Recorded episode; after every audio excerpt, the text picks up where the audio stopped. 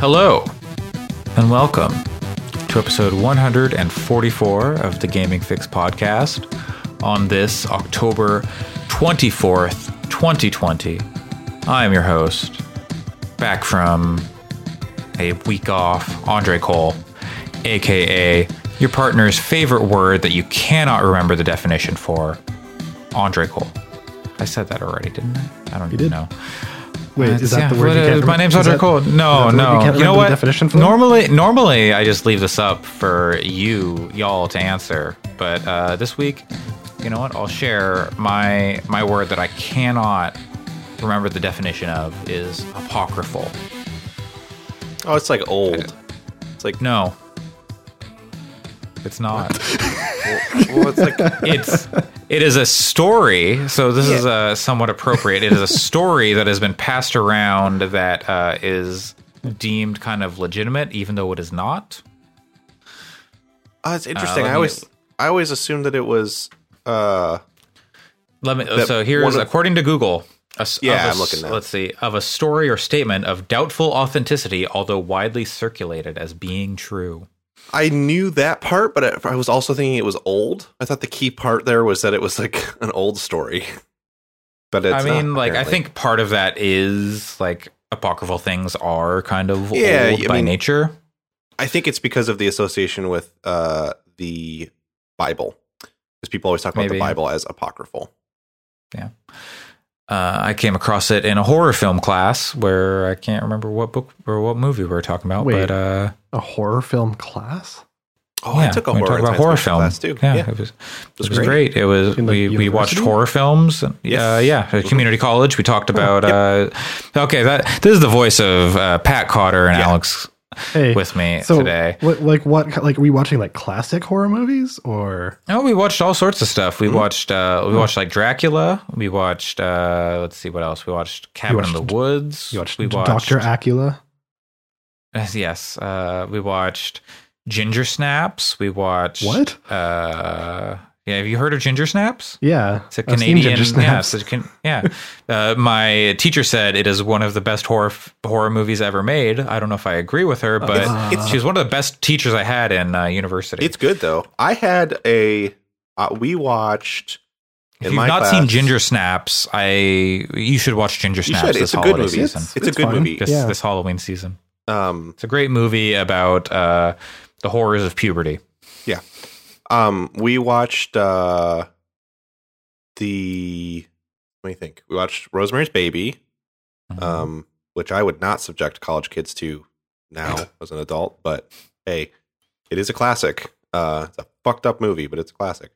Um, we watched Invasion of the Body Snatchers, the '70s version. Mine was a horror and science fiction literature class, but it Hmm. definitely it leaned horror. We watched Candyman. Uh, watch- Oh yeah, that's a great movie. W- In Uh, my Candy, I, that was one of the uh, most eye-opening uh, kind of uh, y- units, I guess, for because we were talking about a lot um, about black representation in film and horror film, and just in general, and like how by centering the white, by uh, basically you need to put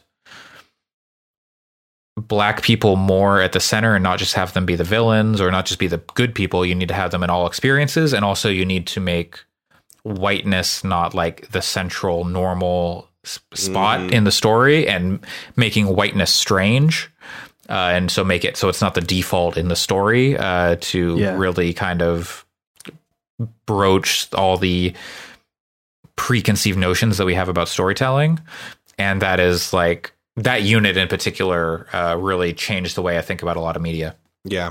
We That's my fair. class was was specifically a literature class, but it was we watched a lot of movies and it was like as Mhm. much film. Um but uh I don't want to out like I don't want to allude to who where I took the class or who the teacher was. We did not we almost aggressively did not talk about race and ethnicity culture in horror. So I'm not sure that professor was particularly well equipped to deal with the subject.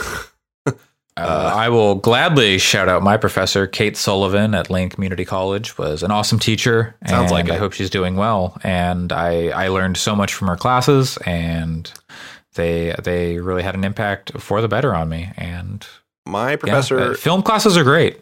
never did or said anything racist that I remember, but also was basically like a character from a Lovecraft story Uh, in real life. Not in that they were racist, but they were like Oh. half gorilla, were- half man, no, but they were just weird, and they had a very half half droll fish, half way of man. speaking.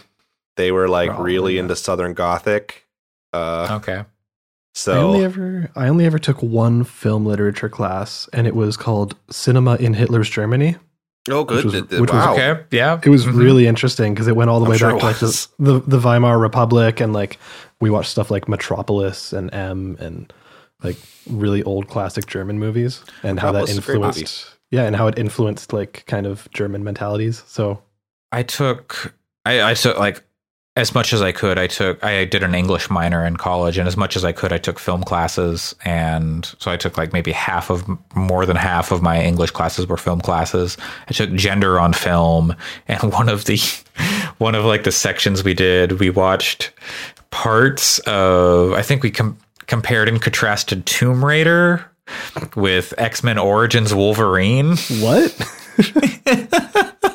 and it was like the way that Angelina Jolie was framed in like the intro to the Tomb Raider movie with the way um, Hugh Jackman was portrayed with um, in X Men and like how they're both versions of the male gaze. hmm Uh, That's yeah, an interesting was- comparison. Huh. Sure. yeah, it was it was very very funny that I was like I'm taking a university film class and we're watching like the climax of X-Men Origins Wolverine, which is just an abysmal abysmally terrible scene with like the shitty Deadpool and yeah. But it's like but in this scene, look how they're filming Hugh Jackman and making him look so ripped and cool and that's supposed to be like a form of male fantasy. It's yeah, it's uh You know, it was If- really something. if I was setting up a college level uh, film literature class, it would all just be about Terminator 2. I watched Terminator 1 in a film class in college, blockbusters. Uh, we watched Jaws, Star Star Wars, uh, Terminator 1. I like ET. Terminator One more than Terminator Two. Oh, I think Terminator 2 is a perfect film. They they both have merits. It's good. I I, mean, I think am I, gonna. I think I like Terminator 2 more. Uh, but like I have the same thing with Alien and it- Aliens. it- I mean, it's an it's an Alien Aliens thing where they're different movies. They're different movies, One's yeah. an action movie, one's a horror movie. exactly, and I always like the horror movies more. It's totally fair. Welcome to Gaming Fyx. Uh, Yeah, what's, they make video games about Terminator. yeah, also- they made a good arcade game about and it. Alien. Also, Alien and Terminator both had extreme influences on video games. Oh, movies in general have extreme Uh, uh, but those, impacted games, and- especially the games we're going to talk about Yeah. today. especially Terminator, though, Terminator is probably one of the most impactful movies on games that maybe exists because a lot of Yeah. video game stuff uh, was a lot of video games take a lot from Terminator. Like I don't think Yes. Duke Nukem would even exist without Terminator. Oh, I don't think Duke Nukem would exist Uh. without uh, Army of Darkness. Sure, yeah, I mean there's plenty of more influences on Duke Nukem, but I mean the character is basically like a rude version of the Terminator. when did the first Duke Nukem game come out? Oh, the first Duke Nukem game even did not have that. 1991. though. Okay. No, but I'm just thinking like when did so 1991? So that would Have- be after the first Terminator. Have y'all ever movie. played Duke Nukem 1 and 2? Because they're actually No. really interesting.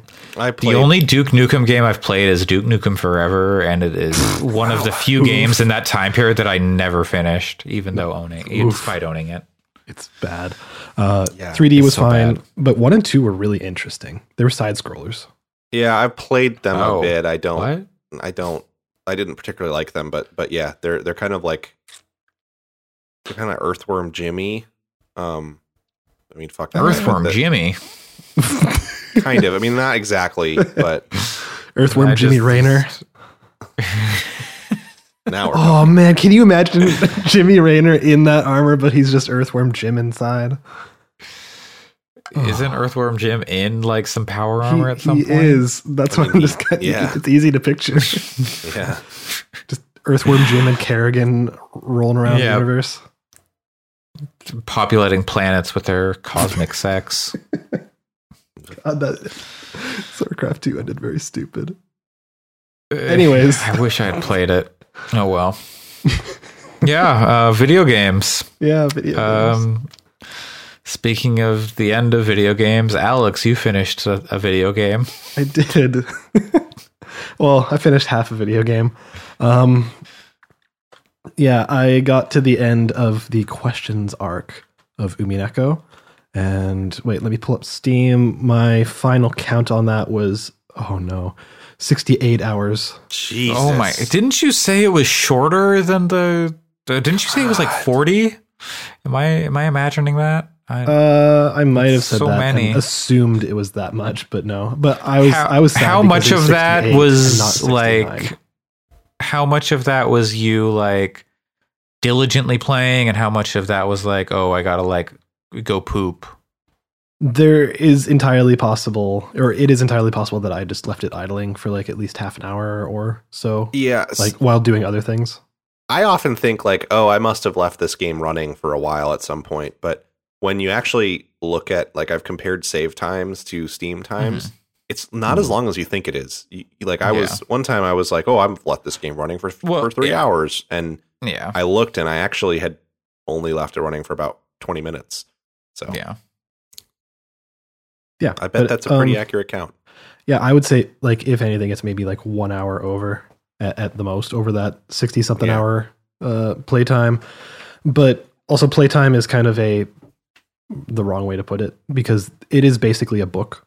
Like Yeah. it is a visual novel, but it is the classic visual novel in the sense that you are reading. Like you are not making choices. You are not uh, playing mini games. You are not doing anything like that. You are purely experiencing a story told with words and voice acting and animations and music.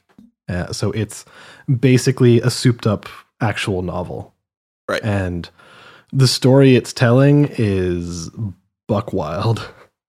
like it starts interesting and it it like it's it, it's sort like the first chapter I would say is very much a murder mystery like in a classical kind of pulpy way where they're like making direct references to like Agatha Christie and uh like like some Nancy Drew kind of stuff but then they very quickly start bringing in uh like supernatural elements Mhm. and so it's basically like a murder mystery and you're looking at like a closed room puzzle basically. But then they're like okay but what if the culprit was not human?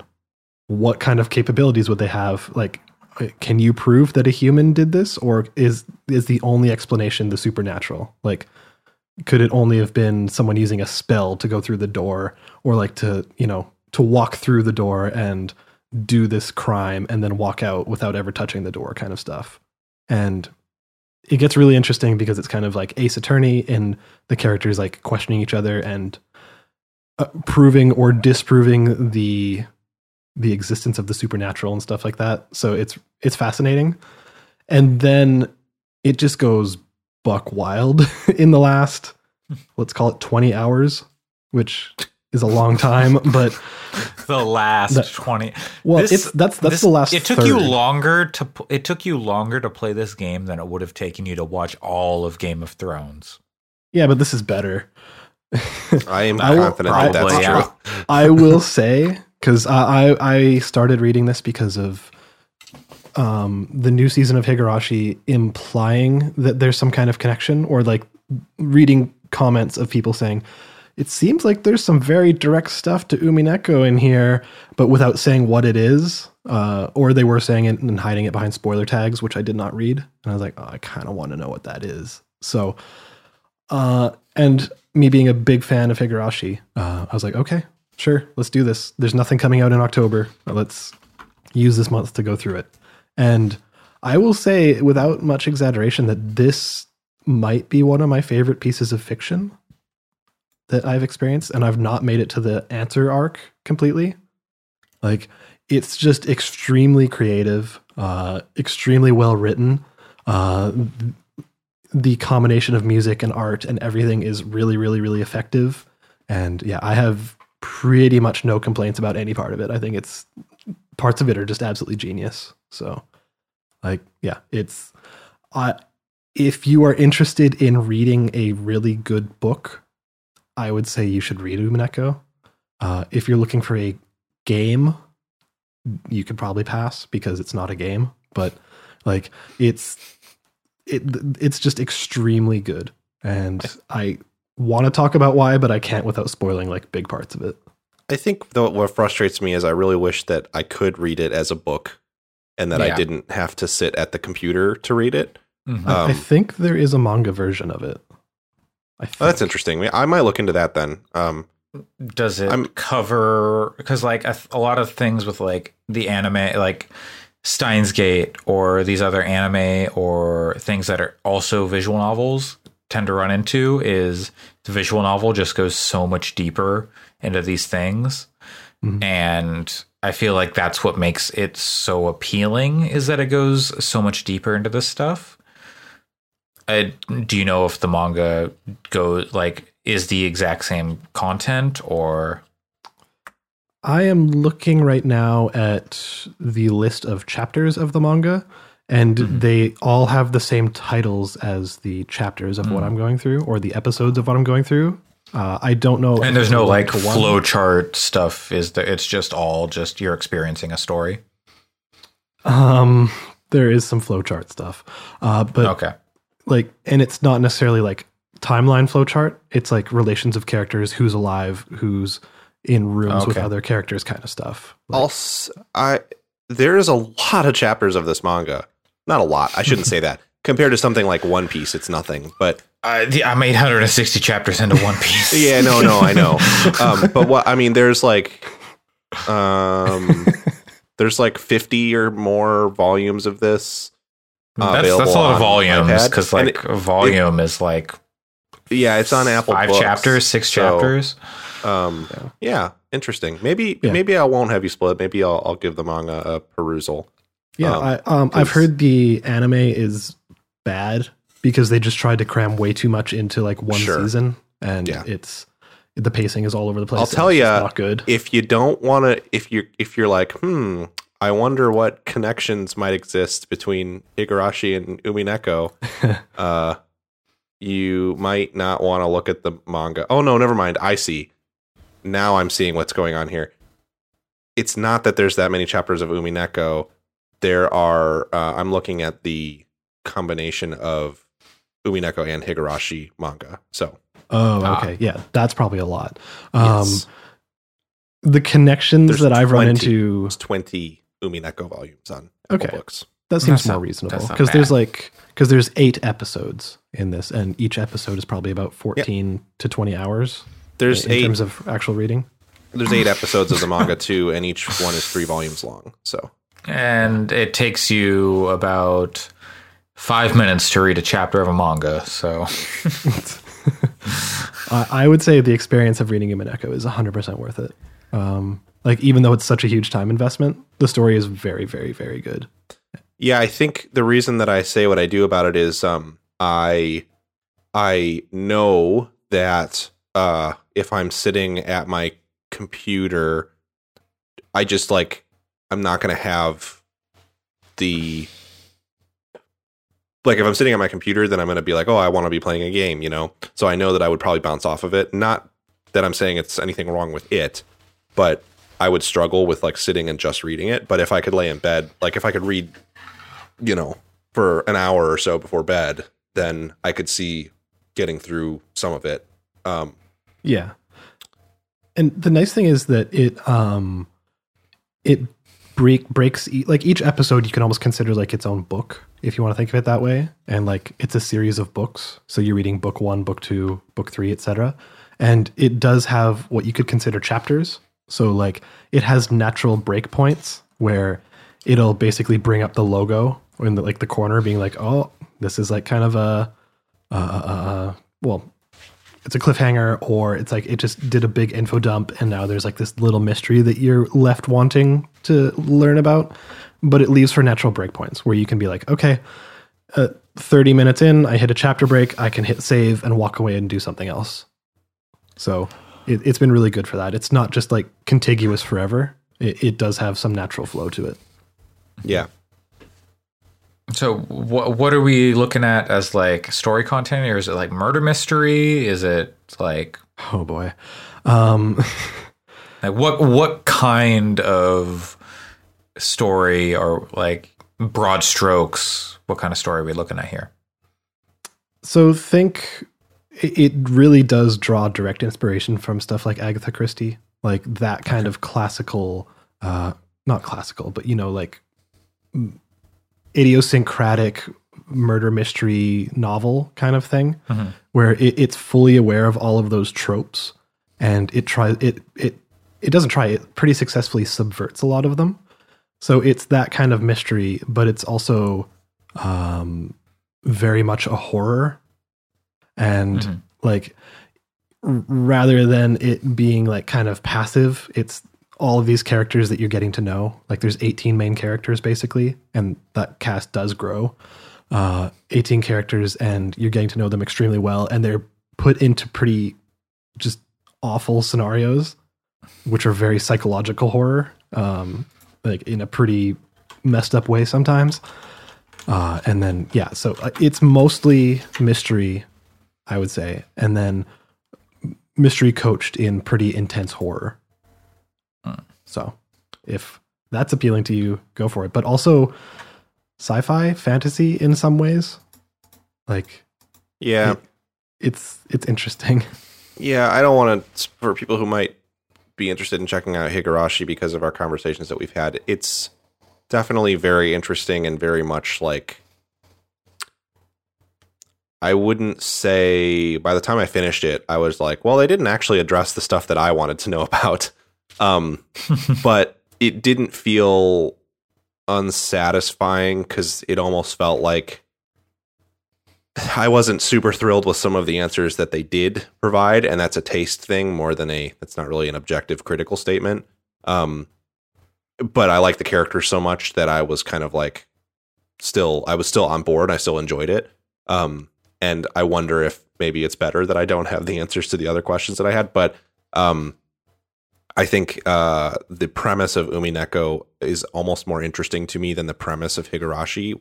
And since I came to really enjoy Higurashi for the characters and writing, I'm sure that it would be interesting to to uh, experience the story of Umineko. I'm looking too, and for anyone else asking the same question that I am, it's a bad idea to ask visual novel fans if you should read the manga or play the game because the response is always like, "Well, if you want the whole story, you have to play the game." Uh, Yeah, there's a bit of elitism there. it's it's it doesn't come off as like rude or anything in this Reddit thread that I'm looking at, but people are like, "Well, you should play the visual novel," but then also saying, "But the manga's good," uh, and and the Oh, manga is like it, it. It looks like uh, I'm seeing some stuff like there's a my anime list post saying that the the manga is one of the most faithful adaptations of a visual novel. So Cool. That's awesome. Yeah, so I'm gonna I didn't- check that out. it- that just blows me away because in my like there are there are things you can do with a visual novel like with the uh the Steins Gate stuff where it's got multiple timelines, multiple stories, but and like flowcharts and stuff. You can like tell a succinct story, but then you can like est- like uh and like do that in a manga, but then use a visual novel to explore more stuff. But you could also just take like a linear story, like say a Danganronpa, which is a very linear story, which has like some minor like, oh, I spent time with this person in the middle, but then just make that a manga and it tells the exact same story minus like the shitty mini games in the middle. uh, it- it's but it's just so interesting to me that the like why one or the other gets more love or like I don't know. Visual novels are a weird uh like visual novels that are just straight story that don't do something interesting like a 999 with like the flowchart stuff and the different timelines. It's like a weird thing where it's like why why is this why is this a game and not a novel? And I think there, there's something there with like production. In some ways, it's easier to make a visual novel than it is to write and produce and like distribute a manga. Like you do it online, of course, but uh, like for mass production and like selling it, Yeah. it's easier to do in like a visual novel format as opposed to like selling a, you know, a book. I don't and know. I would I would say that this one, like I haven't read the manga, so I can't say, but I think as a novel, this would not be nearly as effective because the combination of music and like extremely good voice acting, like the voice acting is spectacular. That- That's Um, what some people are saying about why you should play like play it as a visual novel rather than read it as a manga is because it lose you lose the voice acting and music when you're Yeah, just reading yeah, it. yeah, like the voice acting, I cannot emphasize enough, is fucking amazing. Like it's maybe some of the best voice acting I've heard in like fiction. Again, like I'm I'm speaking very highly of that. Is and, it- and almost almost like in hyperbole, but I think it's actually pretty honest. is it a dub or a, like, is it dubbed Oh, or all- is it it's all in Japanese, Japanese. acting? All in Japanese. Okay. Okay. Um, English words, but all in Japanese. But the voice acting, Yeah, yeah, is yeah, yeah. insanely good. Um, so like the combination of that with like it has the o- the soundtrack, the OST has like over 200 tracks, and all of them are really, really good. Uh, like you couldn't do that with just a book, and it has some really vivid art in the mod that I'm using because the original game has kind of the ham hands style art, which is not great, but uh, the mod is coming from like the PS3 version, which Yeah. yeah, which has like really really amazing art and super high production values. So uh, yeah, um, I've, it is kind of like Higurashi. If you've ever watched the show, season one is basically your questions arc, where it's just you're kind of along for the ride, and you are looking at everything, and you're like, you're basically making up a bunch of theories in your mind, being like, okay, how is this connected? Wait, what does that mean? Blah blah blah blah blah. And the second arc, which is what I'm getting into soon, is what strives to answer those questions. And it's the kind of thing where it's like, yeah, basically all the answers have been there the whole time. Like you've had all the tools to work with. Like if you sat down and looked at it, you could probably figure out the mystery ahead of time, basically. Uh, but it will do it in a really spectacular way. So I'm starting to get into that probably after after we record this. I, I do appreciate a story like that where you can kind of like start to piece together stuff and be like, wait a second, I think I know what's going on here. And even if you do know what's going on, the way like you see it unfold before you is maybe like you kind of see what's going on, but you're like three layers removed from like the full truth. And so you just see things like unfold and you're like, oh no, I was totally wrong. But then like another layer unfolds. You're like, I was right. Oh my God. Oh, And that's it- this yeah, has what's so great about like Danganronpa and stuff like that. this has an intense amount of layers, by the way. yeah, I would say that Higurashi definitely does that thing too. Um, my my reaction to it was kind of like, "Oh, this is interesting. Oh, cool, this is interesting. Oh, they're teasing us some interesting stuff here." And I was like, "Oh, okay, this is starting to make sense." And by the time everything was kind of laid out, I was like, "Oh, all right, that's a little less cool than what I had in mind." But it's also, again, that's a taste thing, and that's a me going. I would have liked it more if they had done the thing that I thought they should have done. But that's not Yeah. really a condemnation at all of the show. And I think if you like that kind of storytelling, it's totally worth checking out. Um, Mhm. because it it's like it's it's very interesting the way that they piece everything together. Okay, Pat, take your headphones off for about 20 seconds. I'll give you a right. thumbs up. Okay. This th- this thing at one point it kind of turns into a mecha thing and it also kind of What? turns into a Dragon Ball thing and What? like it kind of goes like superhero-y but like in a sense of like these people might have powers that are fucking crazy and are like just blowing people apart and it's just like wait what what is going on what is happening here It's- What? like it turns into pacific rim in a way like Alex, I'm drunk. You can't take advantage of me like this. I'm not lying. There is a part where I like don't- multiple characters basically share a consciousness, and yeah, it's fucking crazy. They're drift Okay. compatible. Basically, and we have we have Pat again, so I won't say anything more. But it's it's yeah, Umineko is extremely good, and I'm super looking forward to getting into the answers arc. So Uh, I imagine that's going to be another 60 hours. So I'll see you in like three weeks with that. Well, what you were at sixty eight on this one. Somewhere around there, almost 69. We can only hope that the answers arc is sixty nine hours. Yeah. Well, these needs be 70 Absolutely. hours Or- so that or you can- 420. but, oh God, it's like my Modern Warfare numbers. nice. nice. Well, um, I don't. I don't know how to. I, let's. Okay. This next one. We have a weird hodgepodge of Yeah, yeah. So let's talk about. games. We'll talk about phasmophobia, yeah. and then we can talk about amnesia afterwards. Hell yeah. Uh, Yeah, because spooky games. There's like, yeah, yes, yeah. It's hey, I don't know if you know it's because spooky month. it's impossible to tell time now. It's October, which means it's Halloween, which is when the spooky stuff happens. Yeah. So we've been playing some spooky games. I And uh, did you talk about this last week? I wasn't here. no, no, I hadn't Phasmophobia. played it yet. I played it for the first Okay. time last Saturday night. I weirdly, I I was playing games with my buds who I play Modern Warfare with. Um, Mhm. we had gotten to the level in the Cold War beta that was relevant for unlocking stuff. So we were like, okay, we're good. We're excited about this. Gonna wait for it to come out. Um, and uh, I was I've been playing a lot of Dead by Daylight, which I did talk about last week, and um, they were like, oh yeah, we'll play Dead by Daylight, and they really didn't like it. Um, Hmm. which fair. I mean, it's when you're playing as a survivor, it's pretty brutal. You die and then you're out until the game is done, which is fine when you're solo because you can just queue again. But when you're with a group, it's kind of shitty to be Yeah. the first one to die and have to wait 15 minutes for the game to end. Anyway, um, they weren't crazy about that. So um, one of them said, "What's phasmophobia?" And I really had wanted to play it, but I didn't even try floating it to them because it didn't seem like that kind of game that would Mhm. mesh with that group. But we ended up getting it and really enjoying it. Uh, yeah, and Oh. then we played uh, Andre and friend of the show Jeff Davis, and I played last night. Awesome.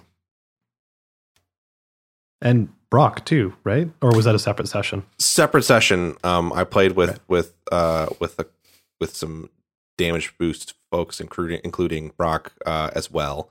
Um, a little earlier on, and well, we streamed both of them, so you can go to the damage boost uh, Twitch page and the Fyx Twitch page, and the the videos should still be there.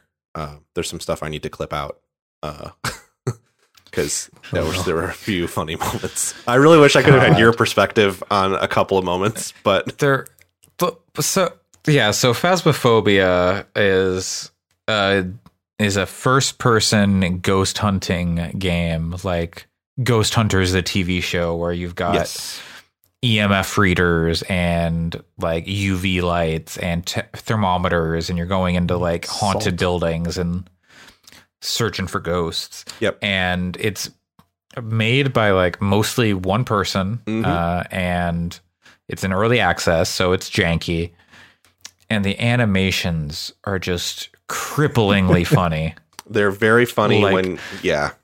oh my god So- like you're you're the the pre, the people's animations are the funniest thing I have seen this year. Like you, cr- I don't know, I don't even know what's causing it. Like, is it crouching? Is people bend over just like ninety degrees at the waist? Or Pat was doing this thing where he was bent over like Neo in the Matrix, and then was like crouching his legs, and it was just like so bent over 90 degrees at like backwards and then crouching up and down and it was just so and, like through the wall of like our truck and Oh, it. When you- so That funny. sounds lovely.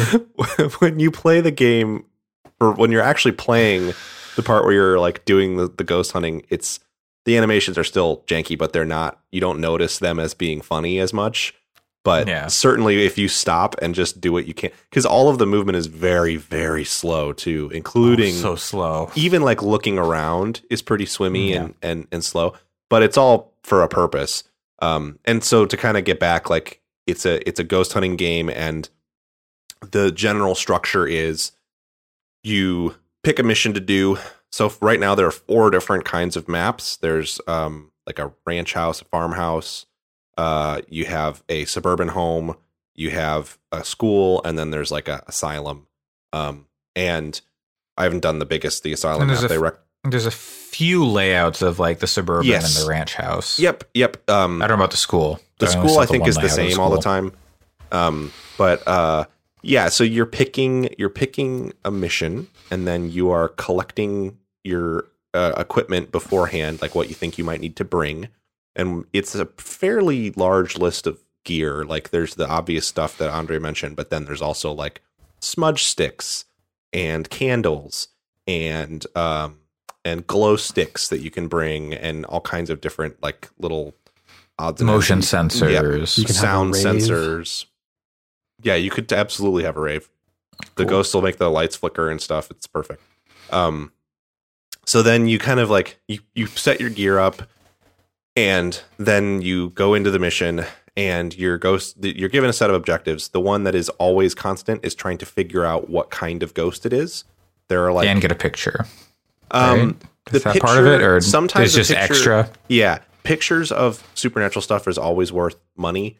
Um, sometimes you do get an objective to take specific pictures, but but but if, if you don't have the objective, you can still take pictures to make money. If you have the objective, you get the money for the picture and the money for completing an objective, and you're using that money to buy new gear. Um, but anyway, you're given the name of a ghost, and you're told whether it reacts to groups or people that by, that are by themselves. Um, and from there you're kind of the the phases sort of are you're walking around the spooky space trying to figure out what room the ghost is in um and then you're setting up your equipment to try to gather evidence to determine what kind of ghost it is based on what sort of things it responds to that's how you figure out what kind of ghost it is and then you're Does it trying to- write in the ghost book? Does Yeah. it leave fingerprints? Is Is, it a- cold? Yeah, right. Um, is there? Does it respond on the spirit box, which is like a little radio when you ask it questions? Um, and then Oh. from there, you're kind of have- like, does it does it have the rule of nines? no, I don't, Uh, uh, I don't know if anyone in this Not this not yet. will get yeah, it. not yet. We'll see. Um, it's very early access, so I'm hoping they add a lot of cool stuff. Uh, Um, Blessed be. but so then you're kind of like you're you're you're you're recording this data and then you know trying to antagonize it to get it to show up so you can snap photos of it and stuff um and at the end of the day it's a fairly repetitive simple loop um you're kind of doing the same stuff every mission and the maps start to get a little repetitive as well but it kind of randomizes the ghost appearance and type when you load into a map so it's not the same thing every time. There's a limited number of appearances that it could be, but there still are like I think I've seen like 10 different visual styles of Ghost at this point, and I've only seen it repeat a couple of times. And the and the second ghost we ran into when you were playing with Jeff and I, uh, after you had been playing this game already for a while, you were like, "What did you see?" Yeah, yeah, So absolutely. you were just like, I, you know, I was like, I, I just saw like this black thing and it had a tentacle arm, I think, and you're like, So- excuse me? yeah. F- so for clarity, um, the the voice chat that you're talking about is all in game. It's all Yes, proximity yes. based. So- it's like it's it, it encourages you not to use things like Discord, right? Yeah, in in fact it's because it's janky right now. It will not work if you have Discord open. Um but oh, that's yeah, a good way to. to That's I don't think it's on purpose though that that's the case. I believe that's a bug. Um, But part of it is like you're supposed to use the Yeah. lo- the in-game chat to interact with the ghost and like provoke it yes. to get it to do stuff, or it interact with like the talk box or the whatever the spirit yeah box. and so what they've done with the voice chat is is kind of core to the experience because you have a proximity voice chat where you can just talk and people around you hear you. You can set on push to talk. I like to leave it off for that. Um, and then you have a radio where you can push to talk and you have to push to talk for that where you're talking over the radio to everyone. And the radio is very staticky. Sometimes it's hard to understand what people are saying through the radio. Um, not uh, not like super hard but uh and then and then you're getting like the the like kind of echo in different spaces and and you it they do a really good job with the proximity voice chat where it'll be like you know the house is totally quiet uh, there's this ominous like hum all the time uh but but i'll be in like the living room of a house trying to scan for temperatures going like Ruth Miller, are you here? Ruth Miller, can you hear me? And then you can just hear someone like in another part of the house. You can hear Andre going like, Ruth Miller, or give us a sign, Ruth Miller, because it's like muffled going through the Yeah. house, and it's very cool. And it gives you the, as someone who, um, used to be a fairly active believer in this stuff, um, who has grown more skeptical over time, uh, you, you, you, it's it's very much what it's like when you do this in in in real life. Like I have tried to do this with people before, and it has the same feel of like, wow, I feel kind of ridiculous right now. But the difference here is that it's a video game, so it's safe and it's uh stuff happens. you know that stuff's gonna happen. Yeah, yeah. Um It, it, it sounds like with with that stuff in mind, it sounds like it actually has a real sense of place. Like it, Yeah. it is occurring in a real environment kind of thing, which is really cool. Yeah, it definitely grounds that. And that's where some of the like slow movement, even though it's very slow, bits. Um in It real just life feels very silly when you're like, I just saw a ghost with a big axe or like a big like cleaver, and I'm just gonna slowly walk out Yes. of this house. Very yes, that stuff is is is is a little silly because I think they're trying to find a balance so that you can't just if you could just sprint through the house, it wouldn't work. The, So- the audacity to call the shift button the sprint button. Yes, when it gives you like a two like a percent, 10 is like a ten percent speed boost. and you just always hold it down because there's no stamina system or anything, yeah, and there's- it moves very slow. But um, so much of that game is spent standing around in small spaces trying to like yeah, answer things that the running the fact that you move slowly mostly comes into play when you're trying to escape a ghost because the, the so every one thing to note is every ghost can kill you um yeah.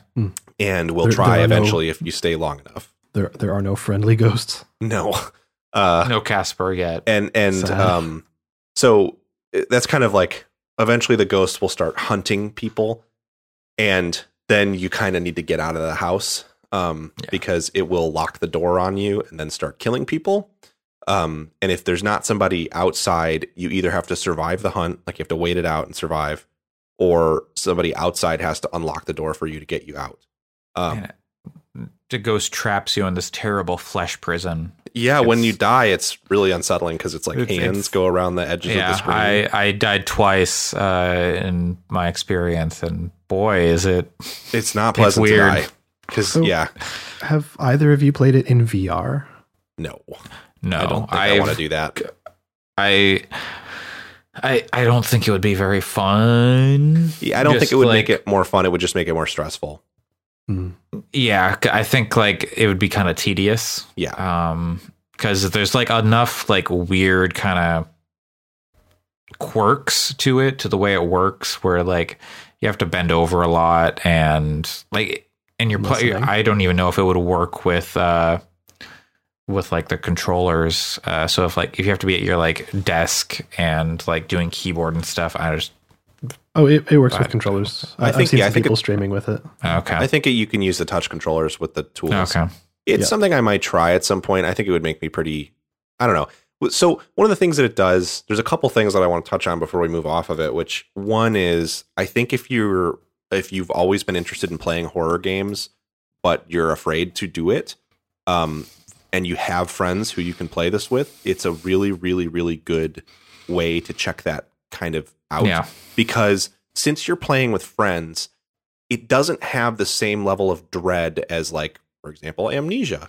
Um, you Mhm. don't feel alone. Uh, there's times when you kind of do, because sometimes you have to be alone for the ghost to respond to you. yeah But even then, you can kind of cheese it, and someone can kind of stand in the hallway outside of the room Yeah. and stuff. And the moments when you've, the only times when you really feel alone are if you're like happen to be if you happen to be like the only person in the house and the door shuts on you and stuff. Um, yeah and those moments are scary, but they're not constant um, or Mhm. even particularly frequent. And most of the scares happen when you're with other people. Um, and it's also not really designed to be a jump scare game.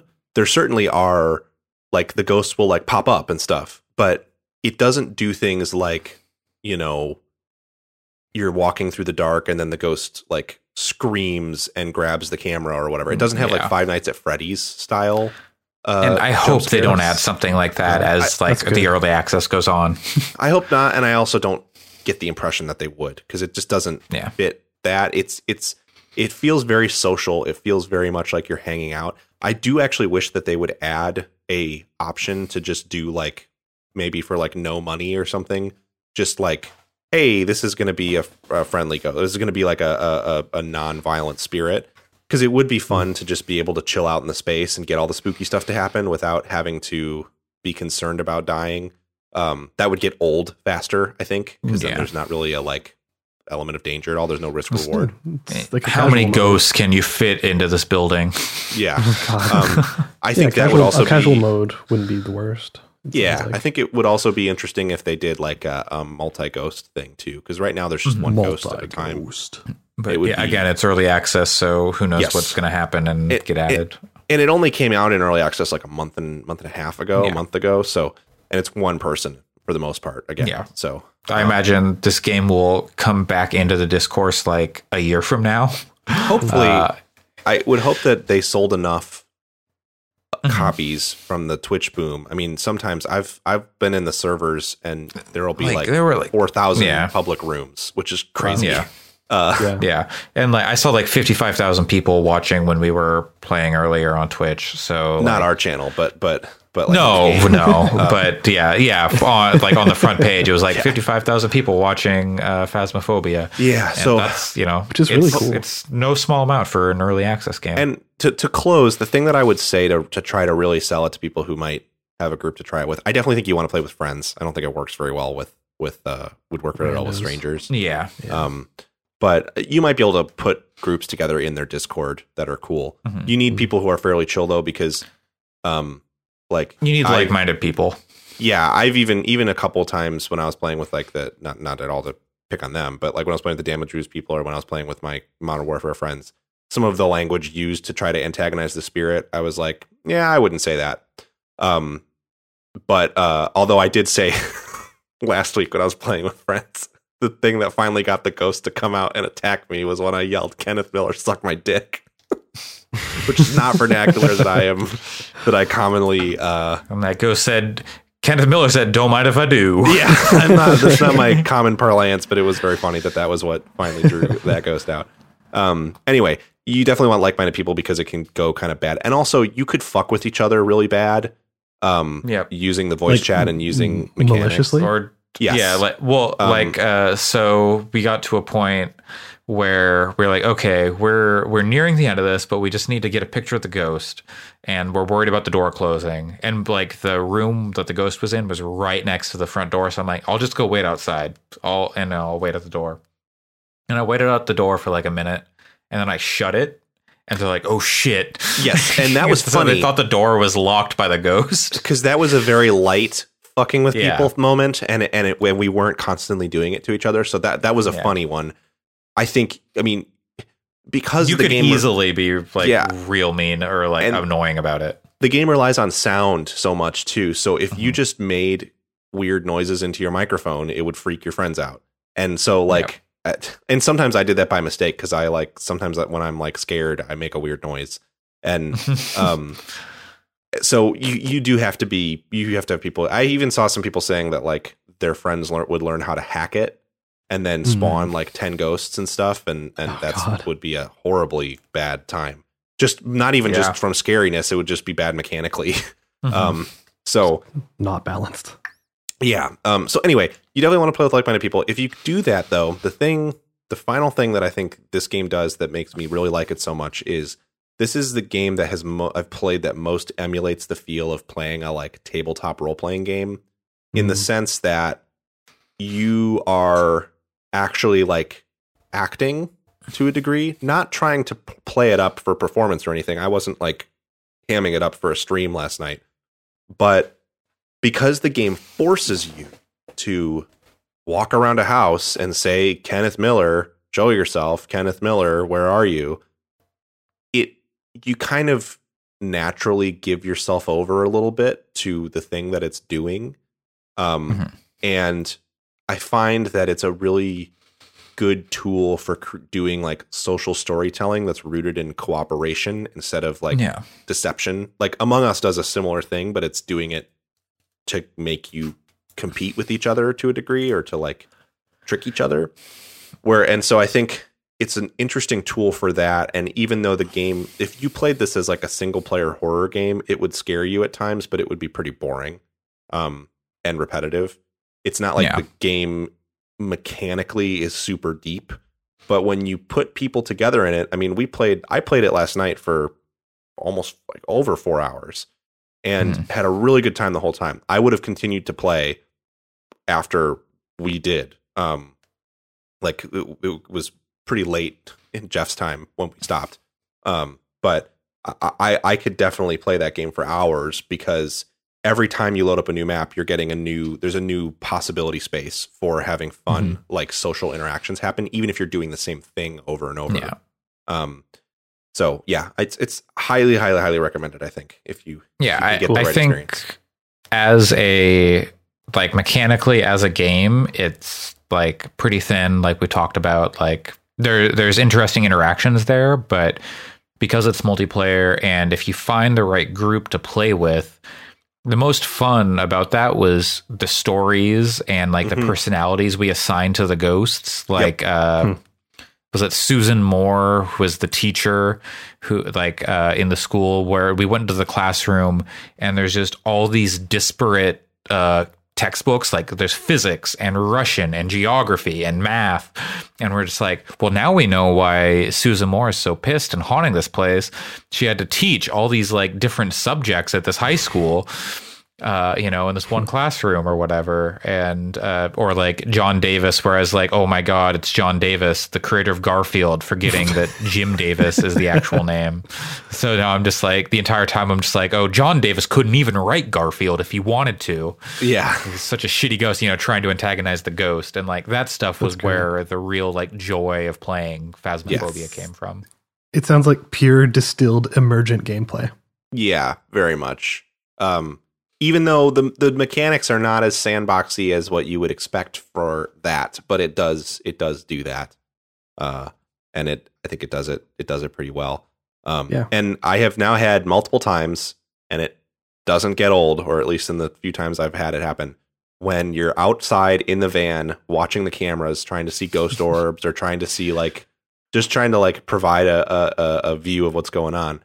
And suddenly you're talking to people and then you hear them go, Oh God, oh God. And then they cut out and you're like jamming the radio key, like, hello, hello. And then you look outside the van and you notice the front door is closed and you're like, oh shit.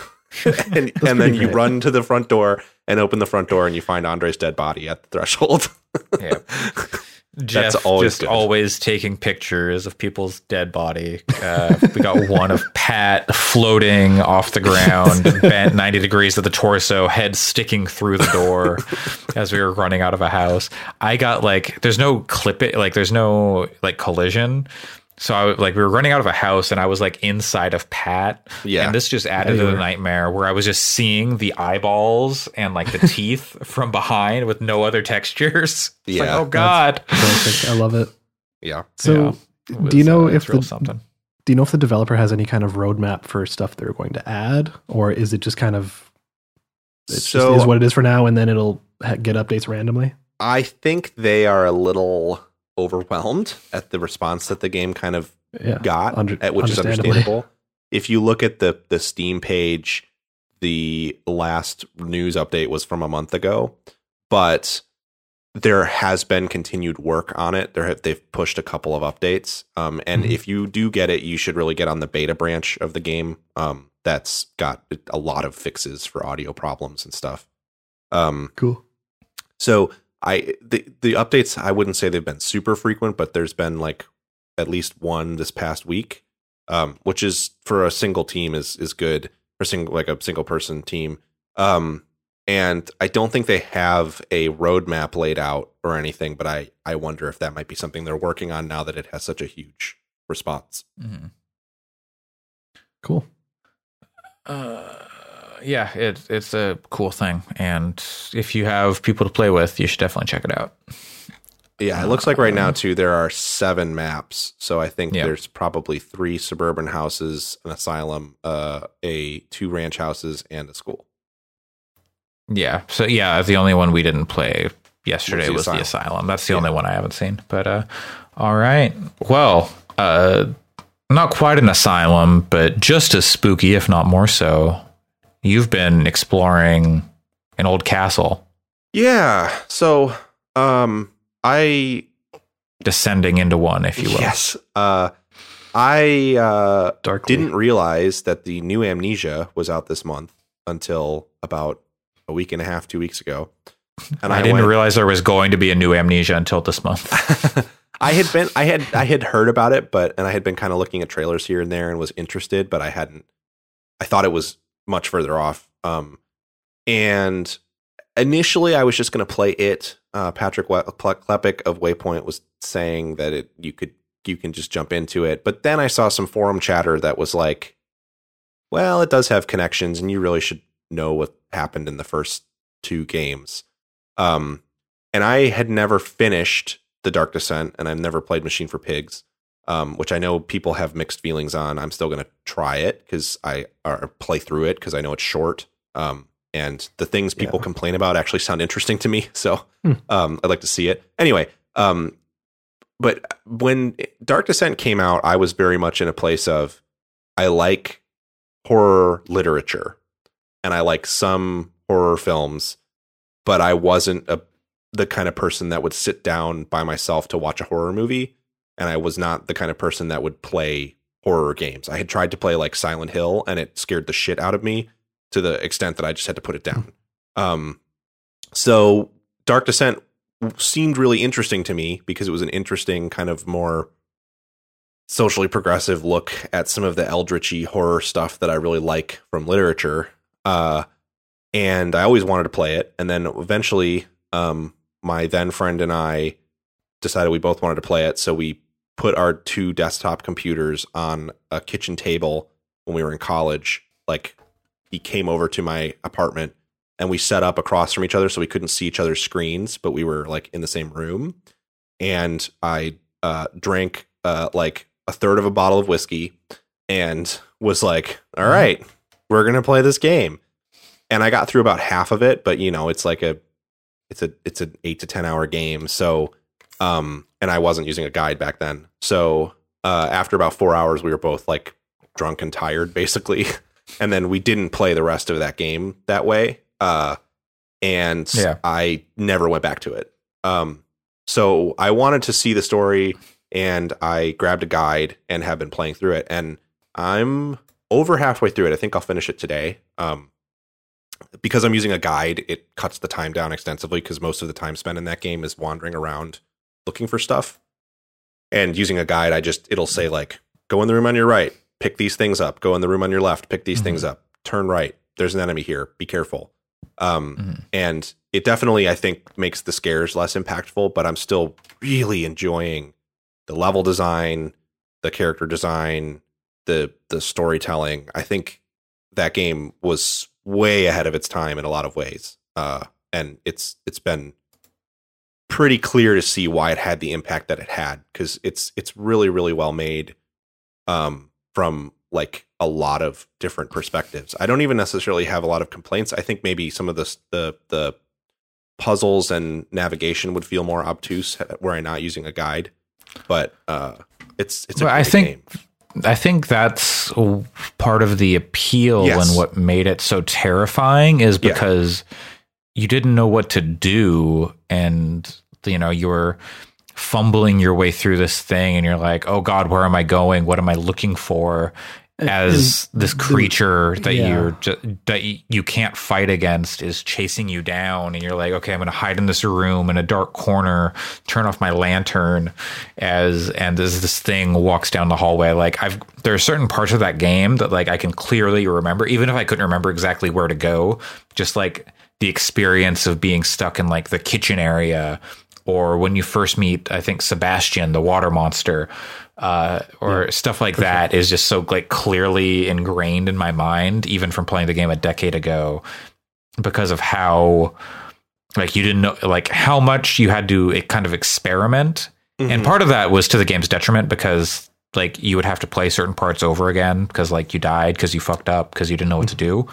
which always is a horror like I have an issue with horror games where if you don't know what to do and you have to like replay a thing it suddenly loses a lot of impact but Totally. that was like playing with a guide i think takes away and Totally. you know play games however you want but it takes away some of that tension yes. and what why the game became so why the game felt so scary yeah. Yeah, very much so. Yeah, because you are experimenting. You're trying to figure out these puzzles, which a lot of the time they were uh, obtuse, I would say. And like, uh, there's just that looming threat. Like, even if there wasn't a monster around, even if like that, like even if you weren't actually directly under th- like threat at that time, there was Mhm. always the possibility. And Yeah. that's that's what made it so tense. Like I, I also finished it ten years ago, and I, I, I have the same same style of memories. It's It's like like Yeah. Alien Isolation kind of did like did a Yeah. really good um continuation of that idea. Yeah, and like I- games like Outlast and stuff like that. Yeah, totally.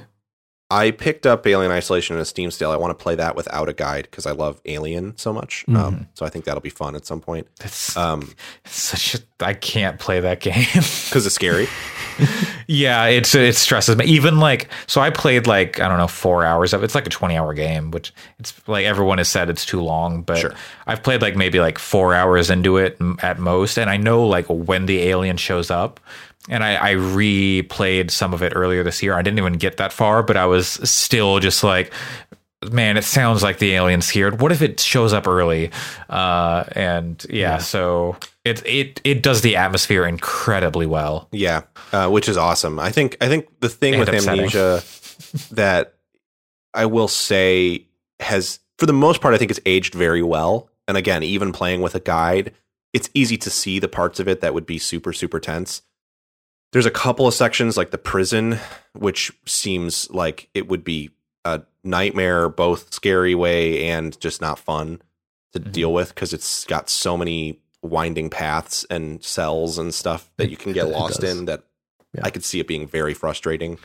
Um, so I think some in some ways playing with a guide makes it less that, but um, the the the thing that has perhaps not aged particularly well is even without a guide, it is you can kind of piece together when you're going to be like safe at this point, just because Mhm. game design has moved to a like you can you can kind of pick apart some of its mechanical stuff like early on um i was attacked at one point and i was like just gonna let the thing kill me it was like one of the first enemy encounters too i was just gonna Mhm. let the thing kill me so i could reload and then it just stood there like it hit me once and then it just kind of stood there because it gives you a good long window to try to get away it wasn't like broken Mhm. it just was giving me Yeah. like s- multiple seconds before it was going to attack me again and so I was like, well, fuck it. I'm going to run. I'm trying to get out anyway. I'm going to just run and see if I can get to the door. Yeah. And so I ran, I got to the door, and it didn't go through the door behind me. It was like a load, like a hard load back Yeah. to the hub area. And then it then I was like, oh, well, they can't chase you between areas. Yeah. So that means if I go into an area and it's n- a lot of the puzzle solving places are sort of smaller areas where there's just like kind of junk laying Mhm. around that you have to use to solve physics puzzles. So I was like, well, if I look around and there's no enemies, I know I'm probably safe until I solve the puzzle at least. Mhm. And that sort of takes a, even without a guide, that sort of takes off because the guide doesn't say like when you're safe. It will tell you, hey, there's a monster there, but it doesn't tell you when you're safe and it doesn't always tell you where there's monsters either.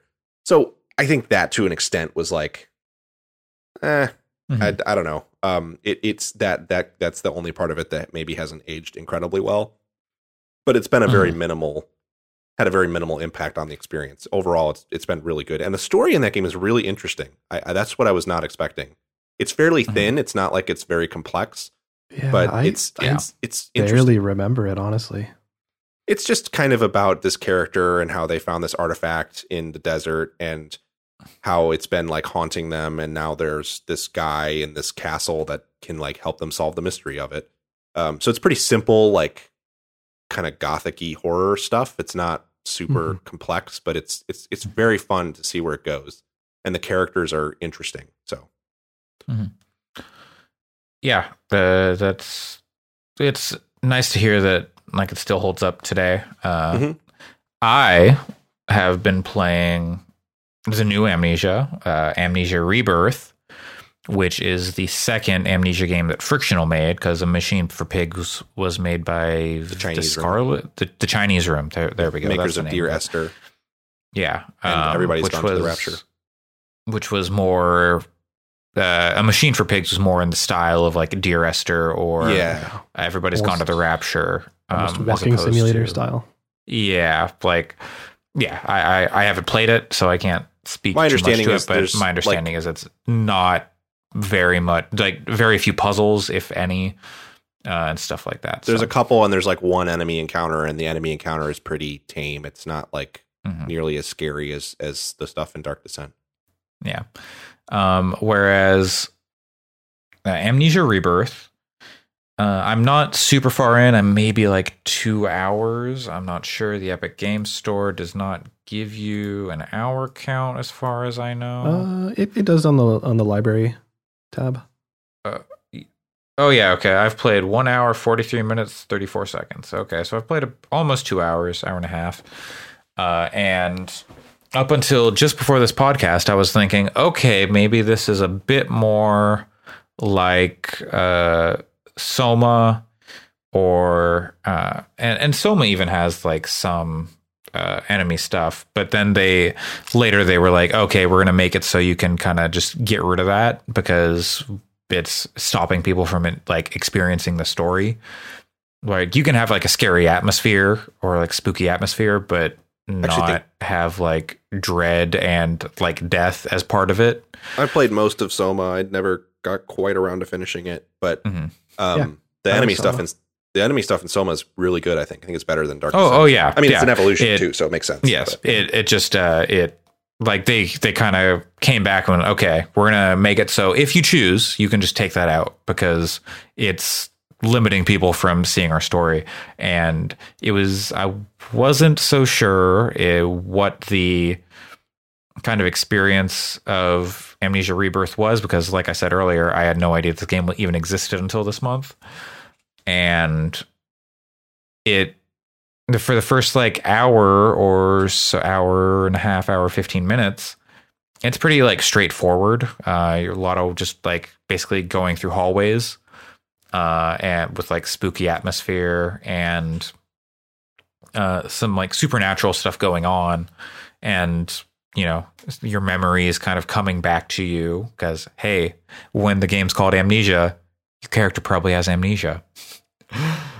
The bold move uh, taking one of the uh, most common tropes in storytelling and just making it the name of your thing uh, so yeah it's you're a woman i cannot remember her name right now uh, in the desert of algeria which is where the artifact the orb uh, of Amnesia 1 comes from, as Pat reminded me uh, earlier today.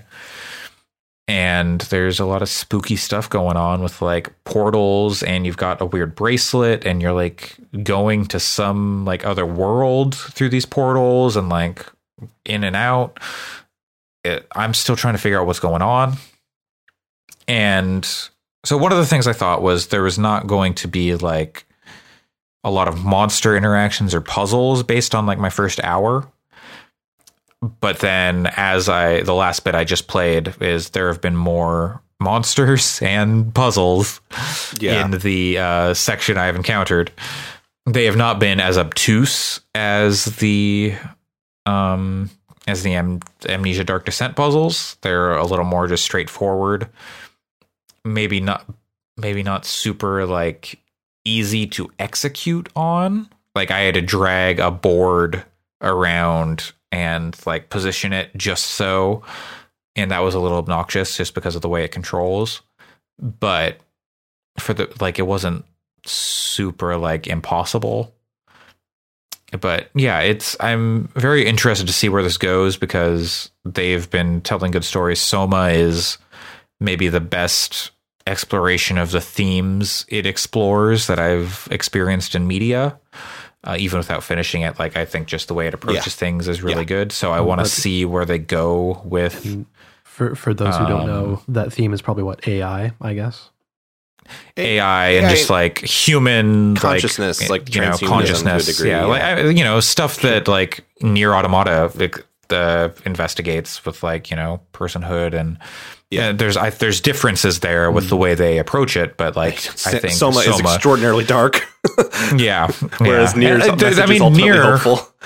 yeah, I mean they're and like you know how they get to the parts they're getting at, but yeah, Yeah, yeah. they're you know they're approaching like AI and sentience and humanity in uh, I actually ways. the reason I stopped playing Soma was because I was playing it at a time when I was experiencing some depression and the it was clear the direction the story was going was not going to be a positive one. Um Mhm. and I kind of had to step away from it because it was like starting to give me like make me upset. just just because of how fair. crushing it is. Existential.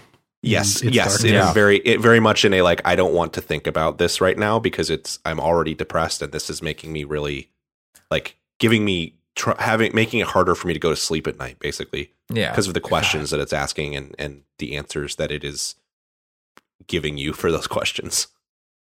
yeah. But it's really good. sim- yeah, like I mean, it's it's terrible to like feel like that, but also how incredible that we can say that about a game. Oh yes, I mean that Like- none of that is meant as criticism of it. yeah, yeah, yeah. it is it is so good at delivering that and i think i i want to go back and play it now i think Yeah. um, it would be fun to play with uh kind of with my partner and you know i'm in we're both in a better i mean not the best place because we're cooped up in a pandemic and have experienced a lot of loss over the last few months and et cetera et cetera Yeah. but i'm in a place that is different i Yeah. i'm not in a i have a lot of hope in my heart right now so i don't think it Mhm. would be um crushing for me to play it the way that it was when i was when it came out, I was in a place of like not feeling like I had much to be excited or happy about. So Mhm. That's not a good frame of mind to to, yeah, to, to play it in.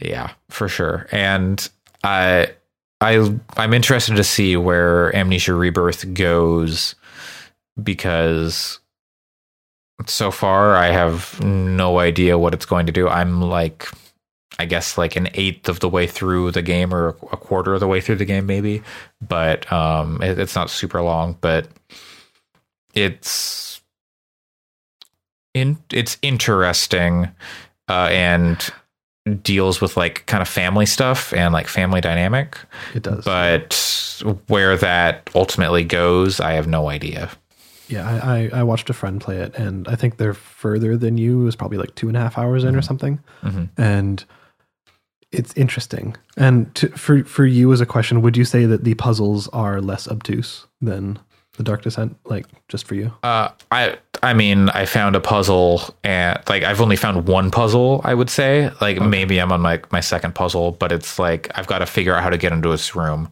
uh, and i needed to figure out how to like get up a floor and like use an elevator and next to the elevator was like this instruction thing. I was like, oh, you need X and Z. And then I found X and then I was like, okay, wait, I need Z. And then I like looked over to the left. I was like, oh, there's Z. And then I just, you know, did the thing. I was like, okay, that's mm. that. But also, that was the first time I like really encountered enemies. And so I was like, you know, they were doing a lot of kind of jump scare stuff.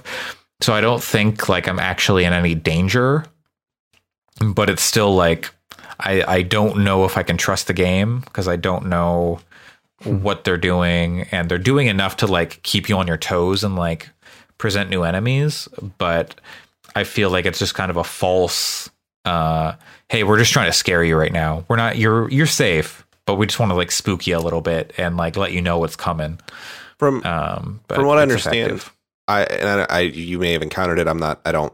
This is one of the mechanical spoilers I'm kind of trying to avoid. But um, the way that the that Dark Descent handles death is just like you go back to a checkpoint. And from Mhm. what I understand, dying and rebirth is a little bit more interesting and developed. Um, not that it's like some radical new Mhm. groundbreaking uh, Yeah, yeah, yeah. like thing. But but I'm interested to play it without a guide with that in mind. The main reason I'm Mhm. using a guide for Dark Descent is not to not get scared. It's because I don't want to replay sections over and over again. Yeah, Um, yeah.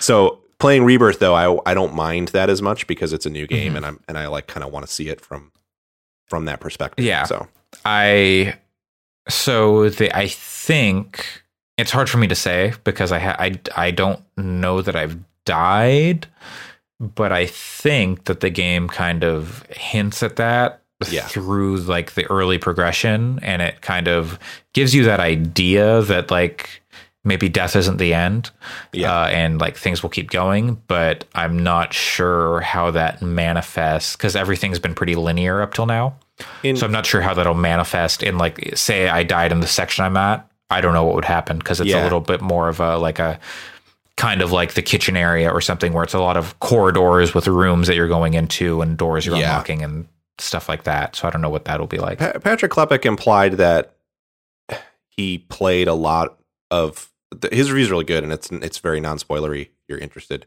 Mhm. um, and uh, he played a lot of it like the early sections, thinking like not having the best time, thinking like this is just like the first game, this sucks, and then that the death, the mechanics surrounding death, made it a lot more palatable in 2020 Mhm. than the original game than Dark Descent did because I died once in Dark Descent so far. I think I died twice, but one time it was just because I was like kind of goofing around, showing the game to my partner, and an enemy was there, and I was like, "Just fucking kill me!" and just kind of like ran at him. Mhm. Um, Monster. 'Cause I'll- suck my dick. yeah, the enemies in in Dark Descent are still very spooky. From a they're stalking you and around corners and stuff, but when you get them like full view, they're it's not very scary. Once you get over the initial shock of like, oh, there's an enemy there, They, they they look kind of goofy. yeah, their models have not aged super well. Um, anyway, the one time that I died when I was actually trying to progress, um, it, it I like I had the item I needed. I had picked up an item Mhm. and I had the item that I needed, and I was back at the beginning of the area. So it wasn't the worst, but Mhm. it, it, I don't want to. I wouldn't want to replay the sections over and over again. It sounds like Yeah. uh, sounds like Rebirth has an interesting way of handling that based on what Klepek was saying. Yeah, I, I'm not sure what that actually looks like. The part I'm at is more, uh, like I said, it seems more scripted. Um, And it seems more like we're introducing you to the creatures or whatever, or the creature. Um, you know, uh, a lot of jump scares, but nothing. Do- I, I haven't. I'm. I don't think I'm in danger yet. Would you say it, sense? it earns its jump scares? Because that's something about Dark Descent that I think it does a good job with. Um, I I don't think they're there to be cheap. Like, oh, we just want to scare you. I think it Yeah. is there to like give you the sense of like, oh, you do not know like something scary is going on here because Yeah. they're not just like. It's more. It's more you see something going across like what the Yes, hell was that cool, or and there there have been some like Sure. oh this thing just jumped up against a window that I'm next to and screamed and then it like went away but those It's- are more like Some uh, of that, yeah some of that builds atmosphere in a way that's fun and cool. Like Mhm. you know, like the infamous dogs bursting through the window in the first Resident Evil. That's a Yeah, good yeah, jump yeah. scare because it's like it's it's it's oper- it's using the tension that it's building. Um, Yeah. and and it's sort of a release valve to an extent. Like Until Dawn Mhm. is incredible in the way that it handles Mhm. jump scares. Um, Yeah. which uh, so uh, it's not that I don't think that that jump scares can be delivered in a way that's just fun, but one of the things that Dark Descent does that's really good is it'll give you a scare, a jump scare that doesn't present immediate danger. It'll be like Mhm. a like a bellow or something, or like Mhm. just like a noise that sounds far off. That's very ominous, Mhm. and it scares you because it's surprising. But then also, it's it instills some dread as well, and I, I like that about Mhm. the way that it uses Yeah. jump scares quite a lot. I've not had like yeah, it's there this game does dread well. Uh and I think they created the character is responds to it and acts terrified well. Uh I can't remember if Daniel in Yeah. Dark Descent how much he reacts to what's going on around him. It's pretty good. I mean, he his breathing is really good. That's the thing he Mhm. does. Is he does like the like it's mhm. that the whoever Yeah. the the actor that portrays him is has really good um, Yeah. ability to breathe in a scared way. Uh, And as someone who has, again, like in the past, I was much less skeptical of of supernatural Mhm. phenomenon and been in situations where I thought things were happening and got very scared. I would Mhm. say that it's a pretty good, um, uh, uh, like it- they do a good job of portraying that. But um, Mhm. I've heard it's even Yeah. better in Rebirth. Yeah, yeah, it's like I they just the character it responds in a believable way, I think, which is just going fuck fuck fuck fuck fuck.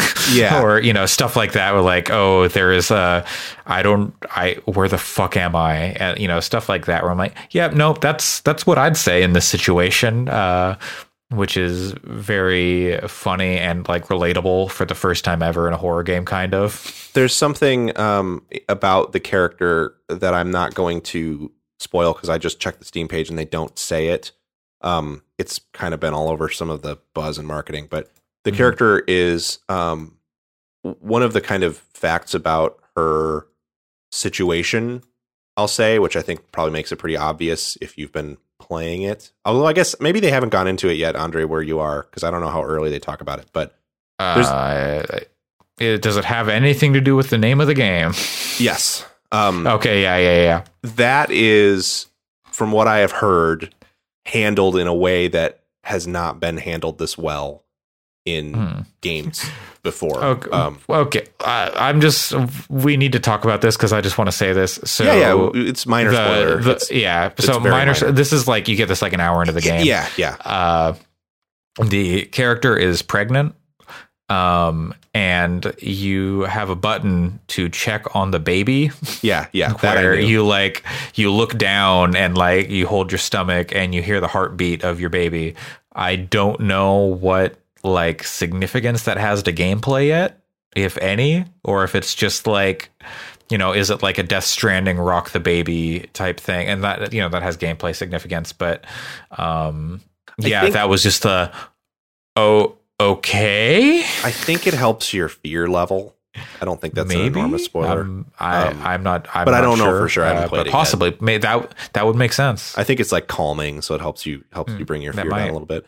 Um, but but uh, from what I've heard, um, like again, most of this has come from Patrick Klepek because I've kind of avoided a lot of other um Hmm. coverage, but but he seemed to indicate that it handles that really well. And as a parent of two young children, I think he probably, I mean, he's not a woman, so he can't he No. can't give that perspective, But- but um observationally at least it sounds like my point is it doesn't sound like they do anything super fucking gross with that um Mhm.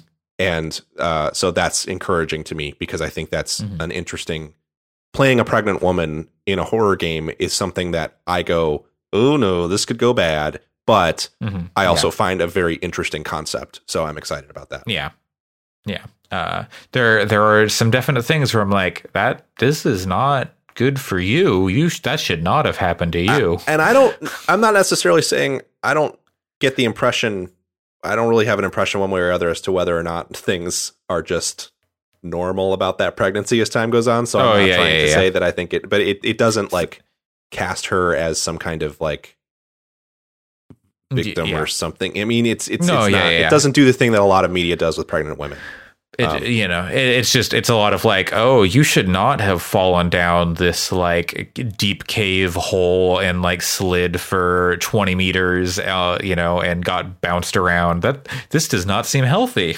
yeah But yeah, it'll be. Uh, I, I am curious to see how they handle that. Uh, because yeah, it's it's the first time I've seen like kind of this portrayal. Uh, her name is Tasi Tri- Triana Trianon. I don't know. Uh, i also think it's Tasi, funny but- when if, if you haven't played amnesia the dark descent in a long time i don't think this is a spoiler for either game at all. Um but there's some memory some yeah, ironically there's some memory stuff with like remembering the story of the first game.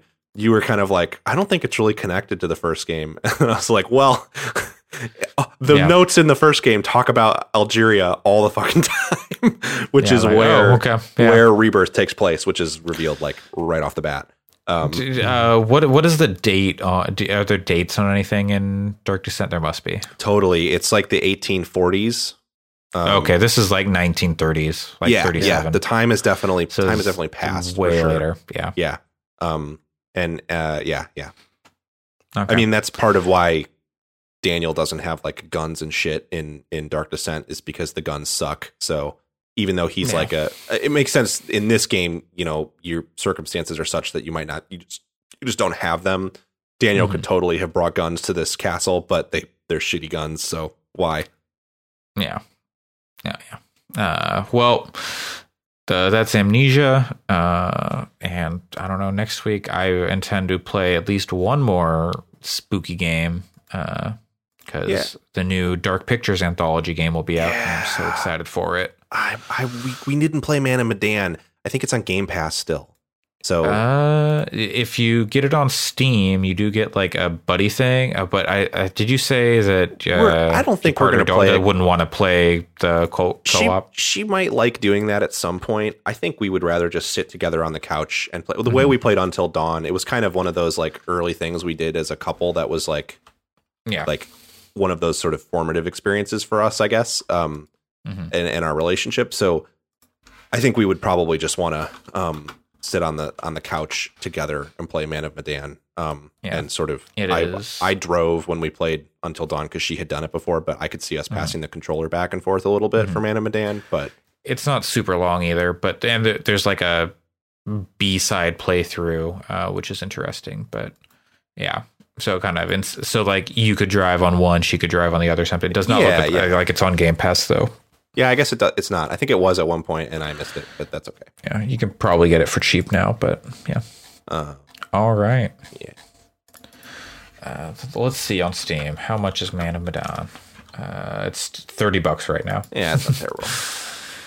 but you can it looks like you can get a bundle with uh the next one for like uh 17% off on the bundle so. Cool. I might But wait until the third actual game coming out next year so.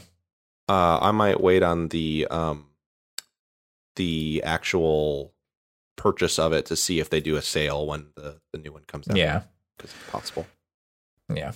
All right. Well that's uh that's games this week. That means it's time for the news News alert! Time for the news. Burr, burr, burr. That's our new news thing the, that I'm going to the news news news The news news news news Kenneth news Miller, news news tell me the news. You snooze, you news. Oh, I want to snooze. I want a news. Uh, this week, big news in the world of politics with uh, Congresswoman Alexandria Alexandria Ocasio Cortez, AOC. Is that right? I can't even. I can't remember. I'm drunk. Forgive me. And Ilan Omar uh, played. Is that right, Ilan? Ilhan, I have not. Yeah. I've, Ilhan. Ilhan, Okay, I've yeah. never. I have Yeah. literally never heard her name pronounced. Uh, Ilhan Omar played Among Us uh, with some prominent streamers, game streamers, and boy howdy, a whole bunch of people watched that. Uh, they did it uh, with the intent of getting out, getting people to vote, uh, convincing people to go out participate in the democratic process uh, however democratic or undemocratic it may be. And at their peak, I think AOC's stream had over 400 and like 60,000 people watching at one time, concurrent viewers. Is that correct? So, something around there. Mm, a whole bunch of other people like and that's not including the people watching Pokimane stream or h bomber hbomberguy or Jacksepticeye who else was the- or uh, like yeah these people, Jacksepticeye guy yeah, yeah all these people corpse husband. Okay. Yeah. Everyone's favorite now. yeah, uh, yeah, so all these people, uh, a whole bunch of people watching, and it seemed like a real good time. Uh, yeah, I, I do not envy the people who were had to be grilled by AOC and Ilhan Omar. Oh my god, yeah. It's like just like watching those videos, like watching them in watching AOC, particularly in like Senate hearings, like going after pharmaceutical executives or you know whoever it is of Mark Zuckerberg. Like I do not want to be on the other end of that. I just do not. So uh, yeah, yeah. that's it was it was a great stream. I I think um the thing that was so cool about it was just seeing how they use that platform to connect with people who maybe like there are a lot of people who don't vote unfortunately and um while i'm certainly not trying to like generalize about gamers i think that there's a lot of like younger 18 to 24 year old people who might really be into streamers like pokimane and jacksepticeye and stuff who just don't get around to it. That's not like malicious on their part but a lot of younger people just don't have Yeah. that like instilled in them that like voting is a key part of of like you know exercising your rights to vote is a really important thing.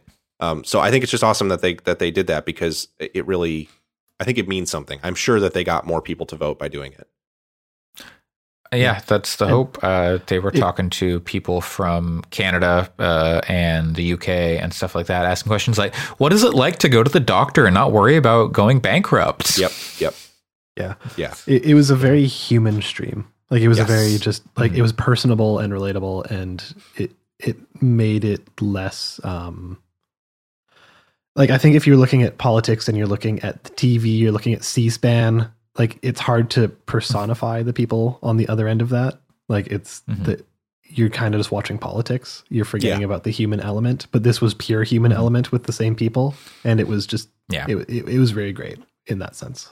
I think it was good too to see, you know, I don't I'm of the opinion that everything's political. I think that we have to vote for Joe Biden to to get Trump out of office. I'm pretty open and, and willing to to say that out loud um, and use a platform to push that. Um, I think a lot of times you see popular streamers, and I'm not going to name anyone in particular because I don't watch their streams regularly, but you see popular streamers um, kind of not engaging with that part of. They might say, "Oh, go vote," um, but they're not necessarily engaging with that part of the the the political conversation. And I think, I mean, a lot of the streamers that were part of this stream were like kind of avoided politics. Uh, That's what I'm getting this, at. and- Yeah. yeah, And so I think it's great to say to those communities, even if it loses them some viewers. I mean, in in the United States right now, we're in a deep crisis. This is not we're not in a place right now where you can like say like, oh, you don't have to be political. Like we're in a situation right now where if you are a Trump supporter, you shouldn't really be welcome in in fun spaces. Period. Done. Like it it, it that's that in in years past that would have felt very harsh to say, but we're currently talking about like really important subjects and if he wins another 4 years a lot of people are going to die. So we don't really have the luxury of like avoiding placing ourselves on the political spectrum. And i thought it, i was really emboldened to see a lot of streamers even ones who aren't from here and maybe don't have the responsibility to do that sort of take a side. Because i mean if you're even appearing on a thing with with in with ilhan and um and and aoc Yeah. then you're showing kind of what side of the equation you're on. Um, and she was Yeah. not vocal throughout the stream about who to vote for, but early on and kind of at the end, she talked about how we need to vote Trump out of office and vote for Joe Biden and stuff, um, which is inc- also important for her to say because while I have a lot of respect and understanding for people who are um, feel politically disenfranchised, and I would never talk at someone about how they need to vote. Um, I- I can only share my beliefs. Um, I think there are a lot of young people who are bitter and feel disenfranchised because of that. And I think I would say if you are the kind of person who another four years of Trump isn't going to have as much of a direct effect on, you're not really in a position to like use your vote as like a to not vote out of spite, if that makes any sense. Um, I think there are people who have been disenfranchised by the system who I super respect why they want to use their vote in a way that they think is the most impactful for them and their communities. But like if if you if if you if you're like me, you really should do the right thing here. Um as or the right thing for you, I think, is to to use your vote to get Trump out of office. Because a lot of people don't have that luxury. So um I think it was good to, to for them to kind of make that clear with with their appearances and stuff.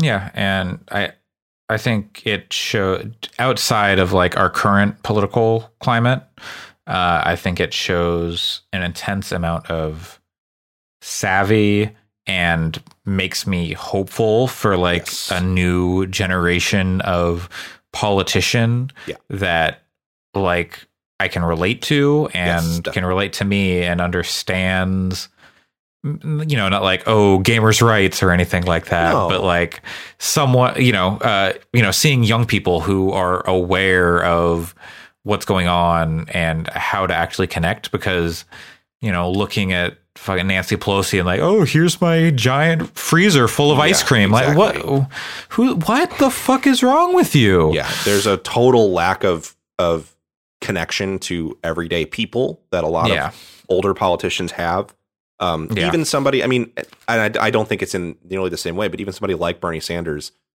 i, I don't Yeah. expect him to know like what Yeah. it's like to i don't expect him to know what it's like to climb out of bronze in league of legends you know yeah, like, exactly all- like something about that stream which made it relatable again um, was Ilhan. Um, she at one point was stuttering and has having issues, and she's like, "Oh, sorry, I think it's because my Wi-Fi is kind of crappy." And it's like, yeah that's that's that's the kind of like just everyday normal thing you want to see from yeah. a representative in office. yeah and I think the thing about, you know, it's just like, it's this constant thing I think about. Like, they're just games, but they're also not just games. When you understand like cultural context and like what media people are consuming, you're it helps you understand society better, right? Like, Mhm.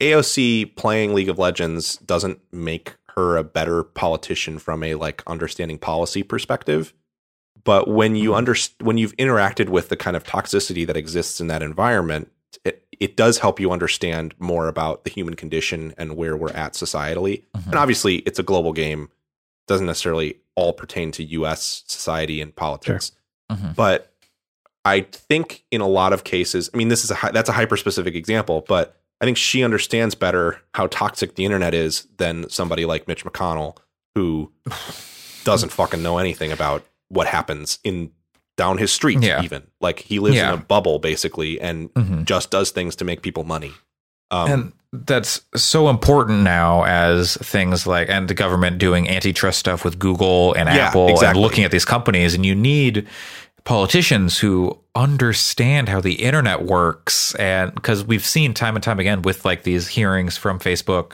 where you see like these older politicians asking the most asinine nonsensical questions. And then you see someone like AOC just grilling these people on the most like on like very direct things that like you know the people are like caught off guard. They don't know how to answer. And we need more people with that kind of Yeah. skill set. And if we can get more people young people invested and engage in voting and seeing hey you can have someone like this in office we're going to get more of those people across the country and have a more representative uh you know representative democracy. And we just need people who understand we need someone who can look at TikTok for example and go wow this is a this is Chinese what this company. is yeah and go, okay, there's certain concerns that are valid to have about a company, a Chinese company data harvesting via TikTok. That's there's there's real issues there. But we need someone who's going to look at it and say, what is this doing socially? Let's look at how we can regulate it and understands that world rather than just saying, well, shut it down, it's Chinese. And so It- I think that, that it, it- it needs to be more than a boogeyman. Yes, and I think we need people who understand that like Riot Games makes a fuckload of money. They make Yeah. so much money and they're and so when they sign a deal with a Saudi prince, that's something that politicians in this country should understand and know about and like Mhm. get the context of. Like the, Yep. so I think it's important going forward um and I think it shows that like the and and and honestly, I mean, I don't like uh I, I don't like some of the people that she mentioned, but like she talked about how Justin Amash was texting her and saying he was watching the stream and stuff. So, Mhm. and he's a libertarian. I don't agree with him. I think he's kind of dipshit, Mhm. but in some ways, it is cool even to see that there is like some, it's a point of commonality between younger politicians, even too. Mhm. Uh, so you know, I hope that that I hope that that it that it continues, and I hope we see more stuff like this. Uh, and I hope that we see more game more politicians coming to Twitch on Twitch viewers' terms rather than trying to just make it another outlet for Mhm. delivering a stump speech, which is what Bernie Yeah. and and and Biden Yeah. have kind of done so far with it. gamers rise up Yeah, though. so unrelated to the stream itself, uh, and and we don't have this written down in our news, but uh, a few days after the stream, a bunch of right wingy Trump supporters hacked or started hacking and DDoSing the Among Us servers. I don't know if you oh saw that. God. It's unbelievable how stupid you have to beat it. I don't even. I, I don't understand. I think it's very stupid. Also, This is but what I'm like, saying. Yeah, I don't want to. Dumb. We don't have to give it that much time. It's just No, dumb. but I think it just it's it's reinforces the point though that like if you're listening to this and you live in the United States and you're trying to figure out what to do, we really do. We're past the point of like political niceties and civility and shit. Like this, it's it's ridiculous. They're the stuff that they're putting out there is just fucking stupid and. You really should vote out, vote Trump out of office. we really, really Mhm. need to do that. It's my dad told me that he bought almost six hundred dollars in groceries because the other day because he's concerned because Michigan was rated as a state that has a high probability of militia related violence over the next three weeks. Like, and that- as someone who is not American, that makes no sense to me. Like it. That I think it's a little like overblown. Reality. I don't think that there's going to be militias in the streets shooting at people because I think they're all chicken shit. But, um, but No. you have to be careful. I mean, you have to keep in mind a lot of that stuff. Uh, and, and there it? are was- where was the militia trying to kidnap the governor? Minnesota. Mi- that's Michigan. No, that's Michigan. Okay, that's yeah, where my, yeah. that's, so that's where my know, family lives. So, and now again, I think a lot of that is, y- you know, people talking up a big game. I don't, I don't think Yeah. that that they may have tried to go through with it. I don't know. Usually, militias are pretty incompetent and they're fairly cowardly, I, I don't But- know. Like being from Oregon, where a militia is another took state over on that list. uh, yeah, uh, took over like a national wildlife refuge for you know like a month or more. Uh, you know they they'll do shit. It'll be fucking stupid, but they'll do Yes. it. Yeah. Um, so you know, uh, and and, and people and- die in the process, Yes. and it's Yeah. it's you know tragic, but like the what it's just people come from out of state and pull stupid shit and it's yeah these people are dangerous and we just need to yeah, that's kind of get rid of the people emboldening them Yeah, that's kind of what I was gonna say too. Is by saying I don't, I think they're chicken shit. I still think they're dangerous. I think that Kyle Rittenhouse is is a child. I mean, he's No. a child, and he's a he's a he's he's a he's he's a very scared child, but he still shot someone to death. So like, Yeah. you you do need to be aware that there are dangerous people out there in those Yeah. groups. Anyway, well that's let's let's keep on Twenty minutes. no no no no it's not because we're not done because sony oh no. in all their Oh. Timeliness Oh, released yeah, a Black sure. Lives Matter theme on the PlayStation Yeah. Network for free. Um, I there's think- been some discourse around it. Uh, it looks fi- it looks fine. Uh, it so some of the discourse has been about they should the po- like the more positive discourse because I think there's been a lot of shitty discourse like oh you support Black Lives Matter it's a terrorist organ fuck off uh, about they should be doing more to support black creators uh, and like content creators and game developers and et cetera, et cetera. Who knows what they're doing behind the scenes? They haven't said anything about that stuff. And that's a totally fair criticism. I will, uh, I cannot speak against that. Yeah, I mean, I would look at your Twitter timeline and look at the people on it that got PS5s for sure. Um, like Mm-hmm. I, I think Blessing from Kinda Funny got one, and I saw that. Um, who else was it? There was, I, there was a black woman. I don't Yes. remember her name. Um, so Yeah.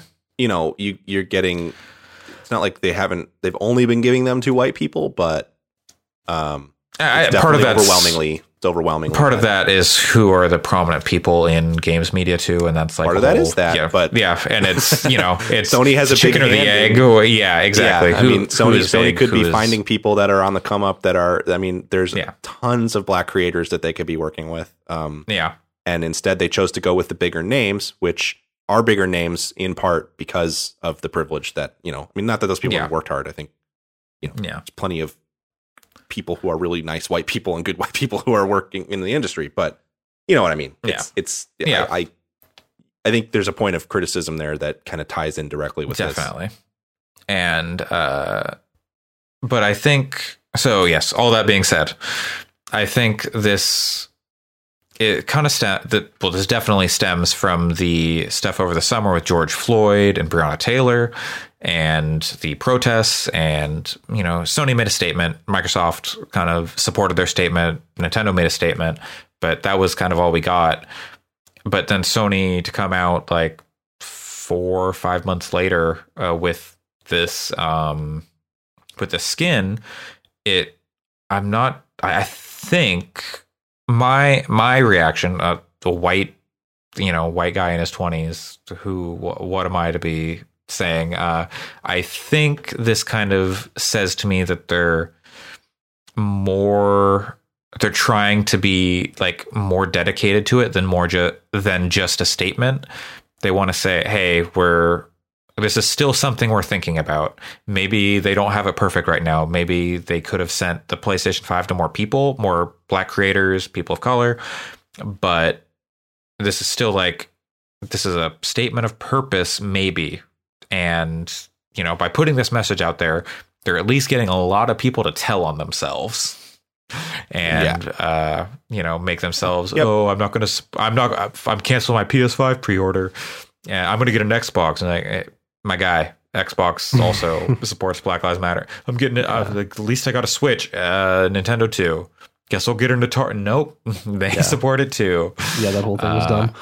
But yeah. I, I think for me with it being months removed from the catalysts and from mm-hmm. the actual like start of the protest, it makes it feel as though it's not a performative act or it's not like um I don't know how to best phrase it, but had they released it within those same two weeks, that would have mm-hmm. felt pandering or maybe even disingenuous. Whereas yeah. I think this far separated, it seems as though it's being approached with um like a level head and we're we're like, still thinking about it and we, we want to you know we're reiterating our support yeah. and uh, yeah. So I, but I they they have a lot yeah. more to do. Yeah.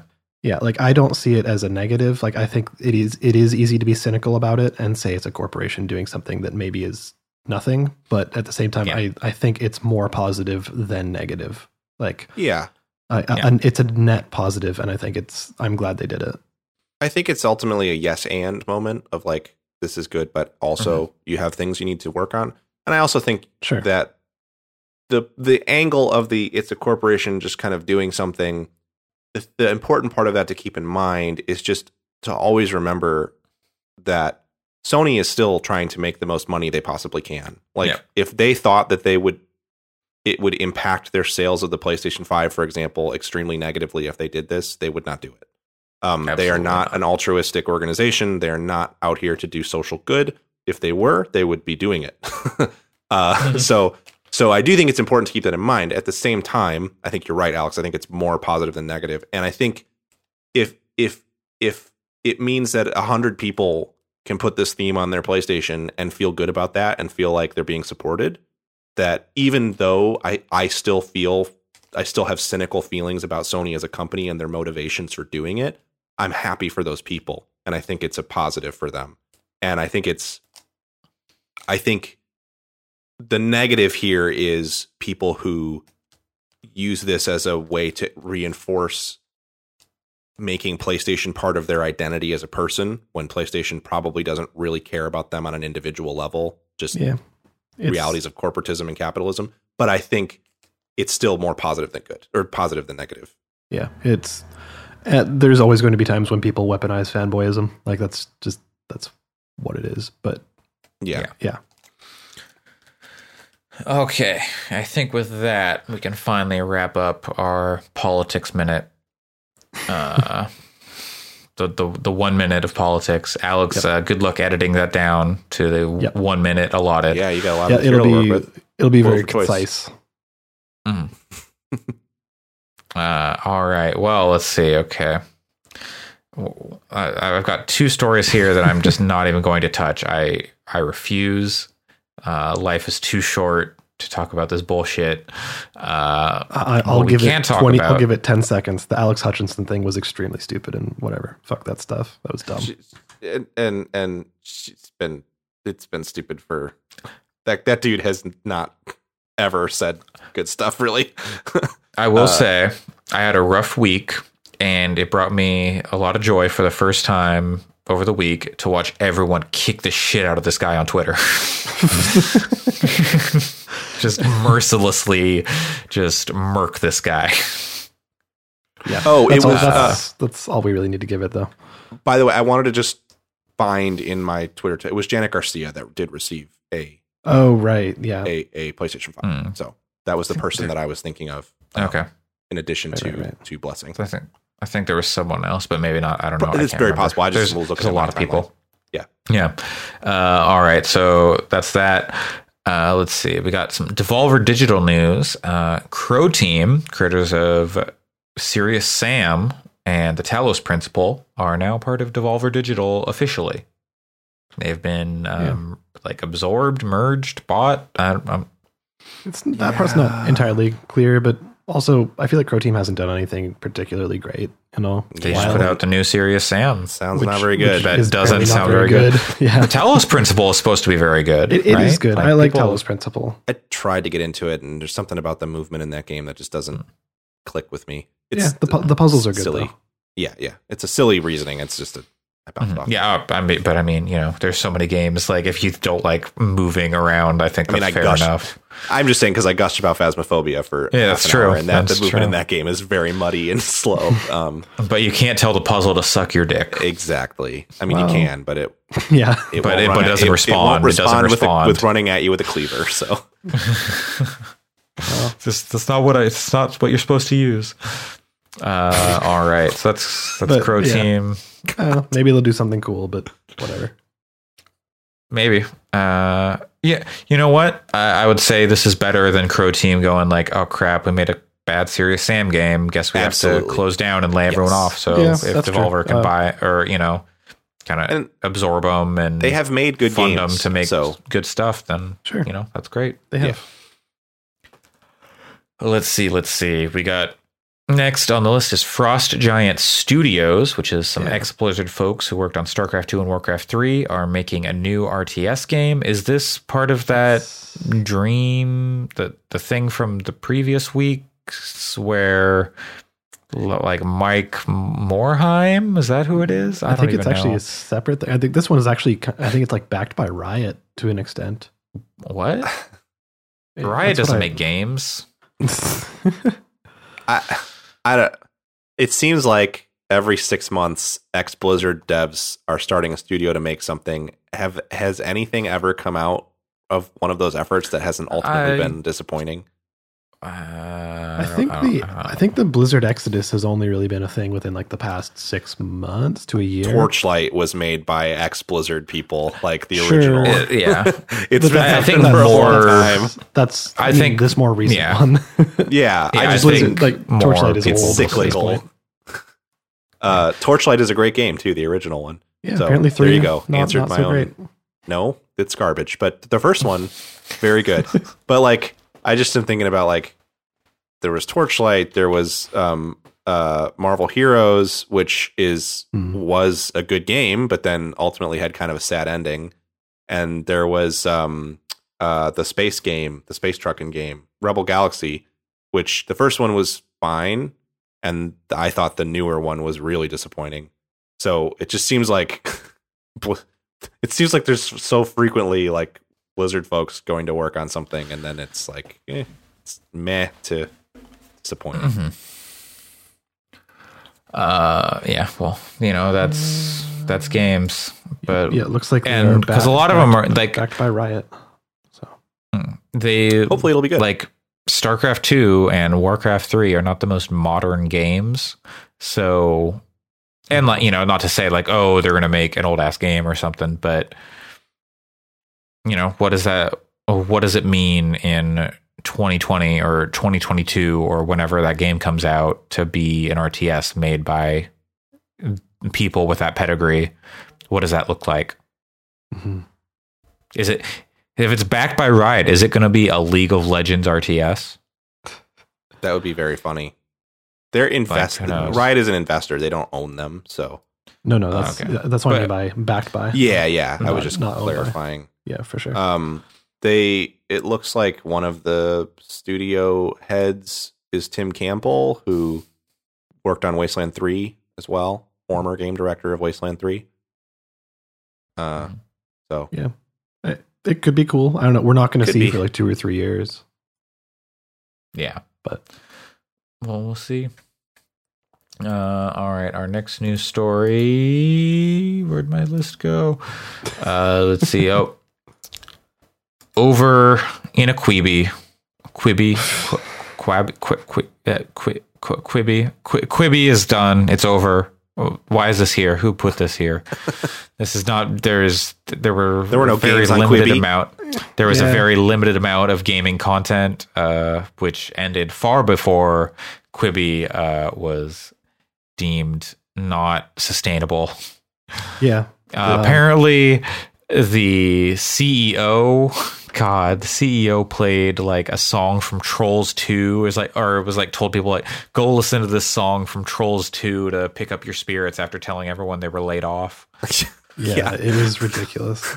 uh, I Pick found yourself out up, I think, was the name of the song or something. not uh, not not to we don't have to go back to politics minute, but the two reasons that I heard about Quibi in the past week were first that the Joe Biden campaign was considering the CEO of Quibi for a cabinet position, and then God. second that Quibi was going out of business. Sick. Uh, and yeah. guess what? That's because he got the cabinet position. Yeah, Yeah. Who knows? That's, that's why, for sure. I mean, it's a little Um, early and to make then that decision. Uh, you, yeah, well, you missed the. You were. I was going to say the last part is Joe Biden loses and Quibi's Oh, done God, for. And, Oh, yeah, uh, you know, it's But yeah, Yeah. the only reason that's on there is because we have had we had one person on this podcast who was very excited about Quibi. I mean, I adore Sam, and I would never want to to talk actual shit about Sam behind his back because I love I love the man. But Sam does kind of get excited about any new media initiative from any service or co- or anything. This is true. so it wasn't particularly surprising that Sam was excited about Quibi. that thing seemed like it was a dud from the start, though. So I it's not. it per- was a dumb idea from the it- word yeah. go. so uh, the idea of some of the show ideas, like we're going to just shoot a food at you out of a cannon. And then wearing a blindfold, you have to figure out what it is and then recreate it. That's the exact kind of shit I live for. Uh, Yeah, certain sure. shows with dumb gimmicks, but also uh, apparently part of the reason they did like 10 minute or 11 minute like episodes was so they could get around or uh, get around SAG AFTRA or like Oh, union rates because if it's less than like X amount of time, Then it's like a they don't have to pay union rates. Yeah. So they, yeah, they could, yeah, it's stupid. Uh, It and is- shitty. So uh, rest and piss. It is ironic. Uh, Sorry to all the people who, Yeah. you know, worked very hard and their livelihood relied on that. But you know, fuck the CEO. it it is very ironic. I literally read the news about Quibi the other day, got up and made lunch, and then was like, because I'm doing writing heavy stuff for work, so I can't really eat and write. And Mhm. so I was like, I wish I had a like 10 minute show of episode of something to watch while I eat my lunch. YouTube, baby. But there's What it's nothing. I was like, I don't know what I want. I ended up watching a Linus Tech Tips video, and it was far better than any experience I would have had on Quibi. But yeah. no offense to to people like Ron Funches, uh, who's very funny, but um, but it was funny because like my initial moment was like, actually, I've found a time when I wish Quibi was good. Uh, Quibi, we hardly we hardly knew ye because you weren't worth knowing. uh, let's see. I think there's. Oh, we got our first glimpse of Tom Holland as Nathan Drake Oh yeah, we did the right. Nathan Drake movie, yeah, Forgot and uh, no half tuck. How do we feel about the no half tuck? could not care less. All right. I mean, I'm also not Uh, an Uncharted fan, but um, it, he seems like he looks like Nathan Drake from those games, but younger and less Yeah. jacked. But whatever, it seems Yeah. fine. no one is as jacked as Nolan North. True. The, the the picture of Nolan North and Tom Holland on set was kind of cute. That was funny. It was. And Nolan North has gotten gray. Yeah. When did that happen? I think it happened at some point during the making of the Avengers game. uh, Uh, he didn't have to. He barely had to work. I just, I, it's not like it was a hard thing to like make. No, I I don't know. um, I will say the most work he did was that video where he said that Iron Man wears a mask. uh, Good video.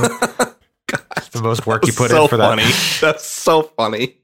Um, the uh, the the the thing I need someone to do. I have not yet had a, con- a conversation where someone has convinced me that an Uncharted movie is worth making. Uh, so Yeah. I, I don't. I mean, all the best to Tom Holland, but I don't understand why that film was ever greenlit in the first place, and I sure as shit don't understand why they're still making it now. Because Well, so it you can makes a lot watch of it- money, and lots of people will go buy it. And yeah, So it Or will be go watch it, yeah. contrasted and compared with Tomb Raider in a film class. oh, Yeah, I missed what you sure. said. I I froze. I was making As fun my internet film class. connection is. Yeah, that's, okay.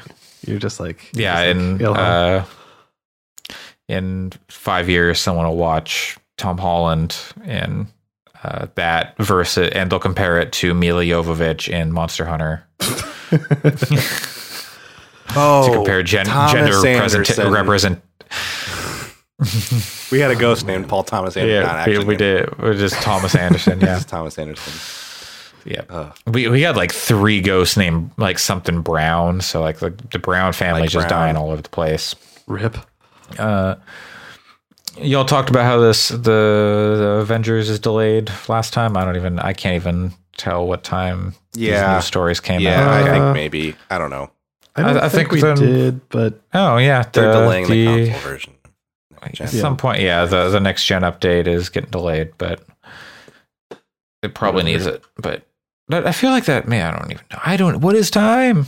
Who if knows? you were waiting to play the campaign of Avengers because you think it runs like shit on your PS4 and would like it to run less like shit, I think you could still. There's a case for wanting to play it on PS5, but the end game in that game is real bad, so there's no reason really to want to keep pushing it on a new console. They have a lot of work to do to make that game worth playing outside of the campaign. Yeah. Well. Okay. I think far, far under our usual runtime. I think we can finally wrap it up. you missed In, two like, news stories. yeah, you did miss two news. stories. I I refuse. I, will refuse. say there's one. One, one is like it's not even two, two. Both neither of these news stories is worth discussing. Like, what is it even like? What I will say that is worth one thing I'll say it's worth it is um one of the designers of Fallout New Vegas is streaming this now retro Sure. game Okay. this weekend for charity. Um Josh Sawyer, his streams are super enjoyable. He's my partner and I's favorite streamer. Um and he's he's streaming some he's streaming his mod that he made for New Vegas uh to play personally. like he changed the settings on a lot of stuff so that it would be more fun for him personally to play the game that he worked on. Huh. Uh, he's using that mod and uh, streaming for charity. So go check him out on on Twitch this weekend. Yeah, and the uh, uh, modding community group put out Fallout 4 New Vegas just uh, a couple days ago in celebration. Is celebration. it of actually the- out or Uh, is it just? I Is it thought it was. I think. I Oh, think was they it just just put teased? out. I thought it was out. My bad. either way, For that looks incredible Vegas. and It looks really good. real cool. I never Yeah, played it's through New Vegas rebuild. because I Oh, okay. I got really sick of the people who were like who pushed that game really hard and did a, did the thing that I don't really do now, but I used to do, where I was like, if you keep telling me to play this thing, I'm going to do the opposite and specifically never touch it. Um, so I have not. I've started that game a few times, but I've never played it for more than a few hours. So maybe I'll check that mod out at some point if it's really a, a faithful recreation of the original game's stuff. Yeah. Seems cool. And yeah, also Mhm. Super Meat Boy is now 10 years old. It's a retro game. It's weird. It's not what Super that Meat Boy forever. Jeff Grubb is not correct. Ten years is not how long it takes for a game to become retro. I, I, mm, It's twenty years I- minimum. mm, Look, they started I- I- playing I Nirvana can't- I on can't. classic rock stations in the early 2010s. that's that's classic rock, not retro rock. Yeah, it's same diff. I think our last news story is the most important news story. Talk to the hand This is, the uh, face don't want to hear it. Is that with That's gonna do to our it. last news story? for episode 144 of the Gaming Fyx podcast on October 24th, 2020. The people need to know. I have been your host, Andre Cole, aka your partner's favorite word they can't remember the definition of. It's sorry. You can find me on Twitter at Coolslaw, C O O L S L 4 W. And you can find the podcast on Twitter at Fyx Podcasts or on the internet at fyx.space or podchaser.com slash gaming fyx where you can leave us a review or iTunes or whatever podcast platform of choice you use that offers the ability to review a podcast. We really appreciate it. Pat, where can people find you? It's like the ring. You can't. You gotta like. You don't want to spread it around. That's why we can't talk about that news story. Uh, you can find me at PJC Plays. Uh, I've kind of started to promote it a little more. Um, where I'm doing a uh, a stream for Extra Life in two weeks on November seventh. That's coming right up. Oh, Um, yeah. it should be a fun stream because I'm gonna do I'm gonna fly around the world. Uh, I haven't practiced as much as I should have, but it'll be fine. I know how to fly planes. Um, and uh, it'll last words. it'll be fun because it's gonna be chilled out. Um, hopefully, I'm gonna basic the format's basically gonna be park it in the Discord. Um, in in our fixed Discord, we'll get the the link out to some people, some friends of the show. Uh, and um, anyone who wants to come out can hang out, can just come and drop into the Discord channel and, and chat while we fly around the world. And um, and yeah, uh, it'll be a nice break from your other streams that you're watching that weekend. It's probably not going to be a stream that anyone wants to sit and watch for hours, but um, but it'll be a fun fun one to flip to and check in on. Yeah, and I believe at least some of us from the Fyx podcast will be checking in to say hi Yeah, and, and- see what's up. depending on how things are going, if like I don't know, there there's there's stuff I can do while flying a plane that uh, yeah, maybe, maybe we can get in like a Jackbox stream or Exactly, something like- at the same like- time.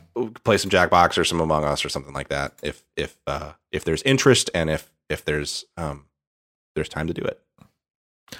All right. And Alex, where can people find you? Don't you dare say it. It doesn't even look like a pie.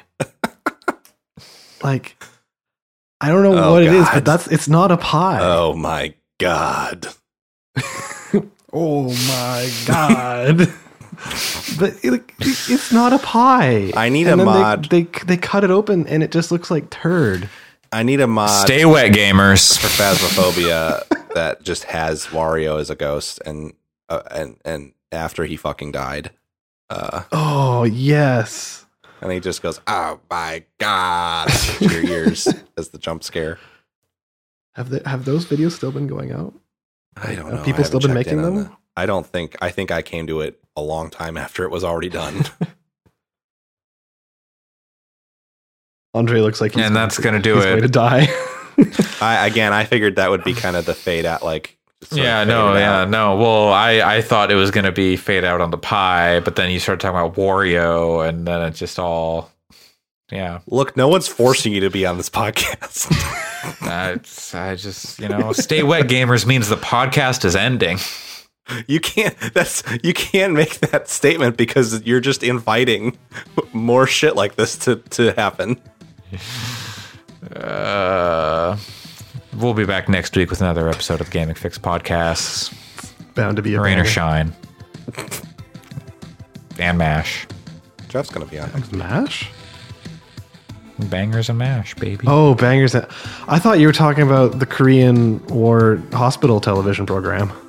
I started thinking With about Alan the theme Alda. from Mash, but then the theme from Law and Order played in my head for some reason. Oh Don't man! know why that is. Imagine Alan Alda, but as a, a, one of the lawyers. Sure, sure. see it. Big cast. I had to learn to play the theme from Mash for a, a guitar class. the podcast is over. This is just talking. I, I don't think it is. I don't think it is. I don't think. No, uh, it's not. I need to go to bed. It's. I don't think the podcast is over. I had to learn to play the theme from Mash for a jazz guitar class, and I had to write a solo to play in the middle of it, and it was a lot of fun. I like Suicide is Mash a lot. painless. Yes. Yeah. Okay. Anyway. Goodbye, everybody. Bye.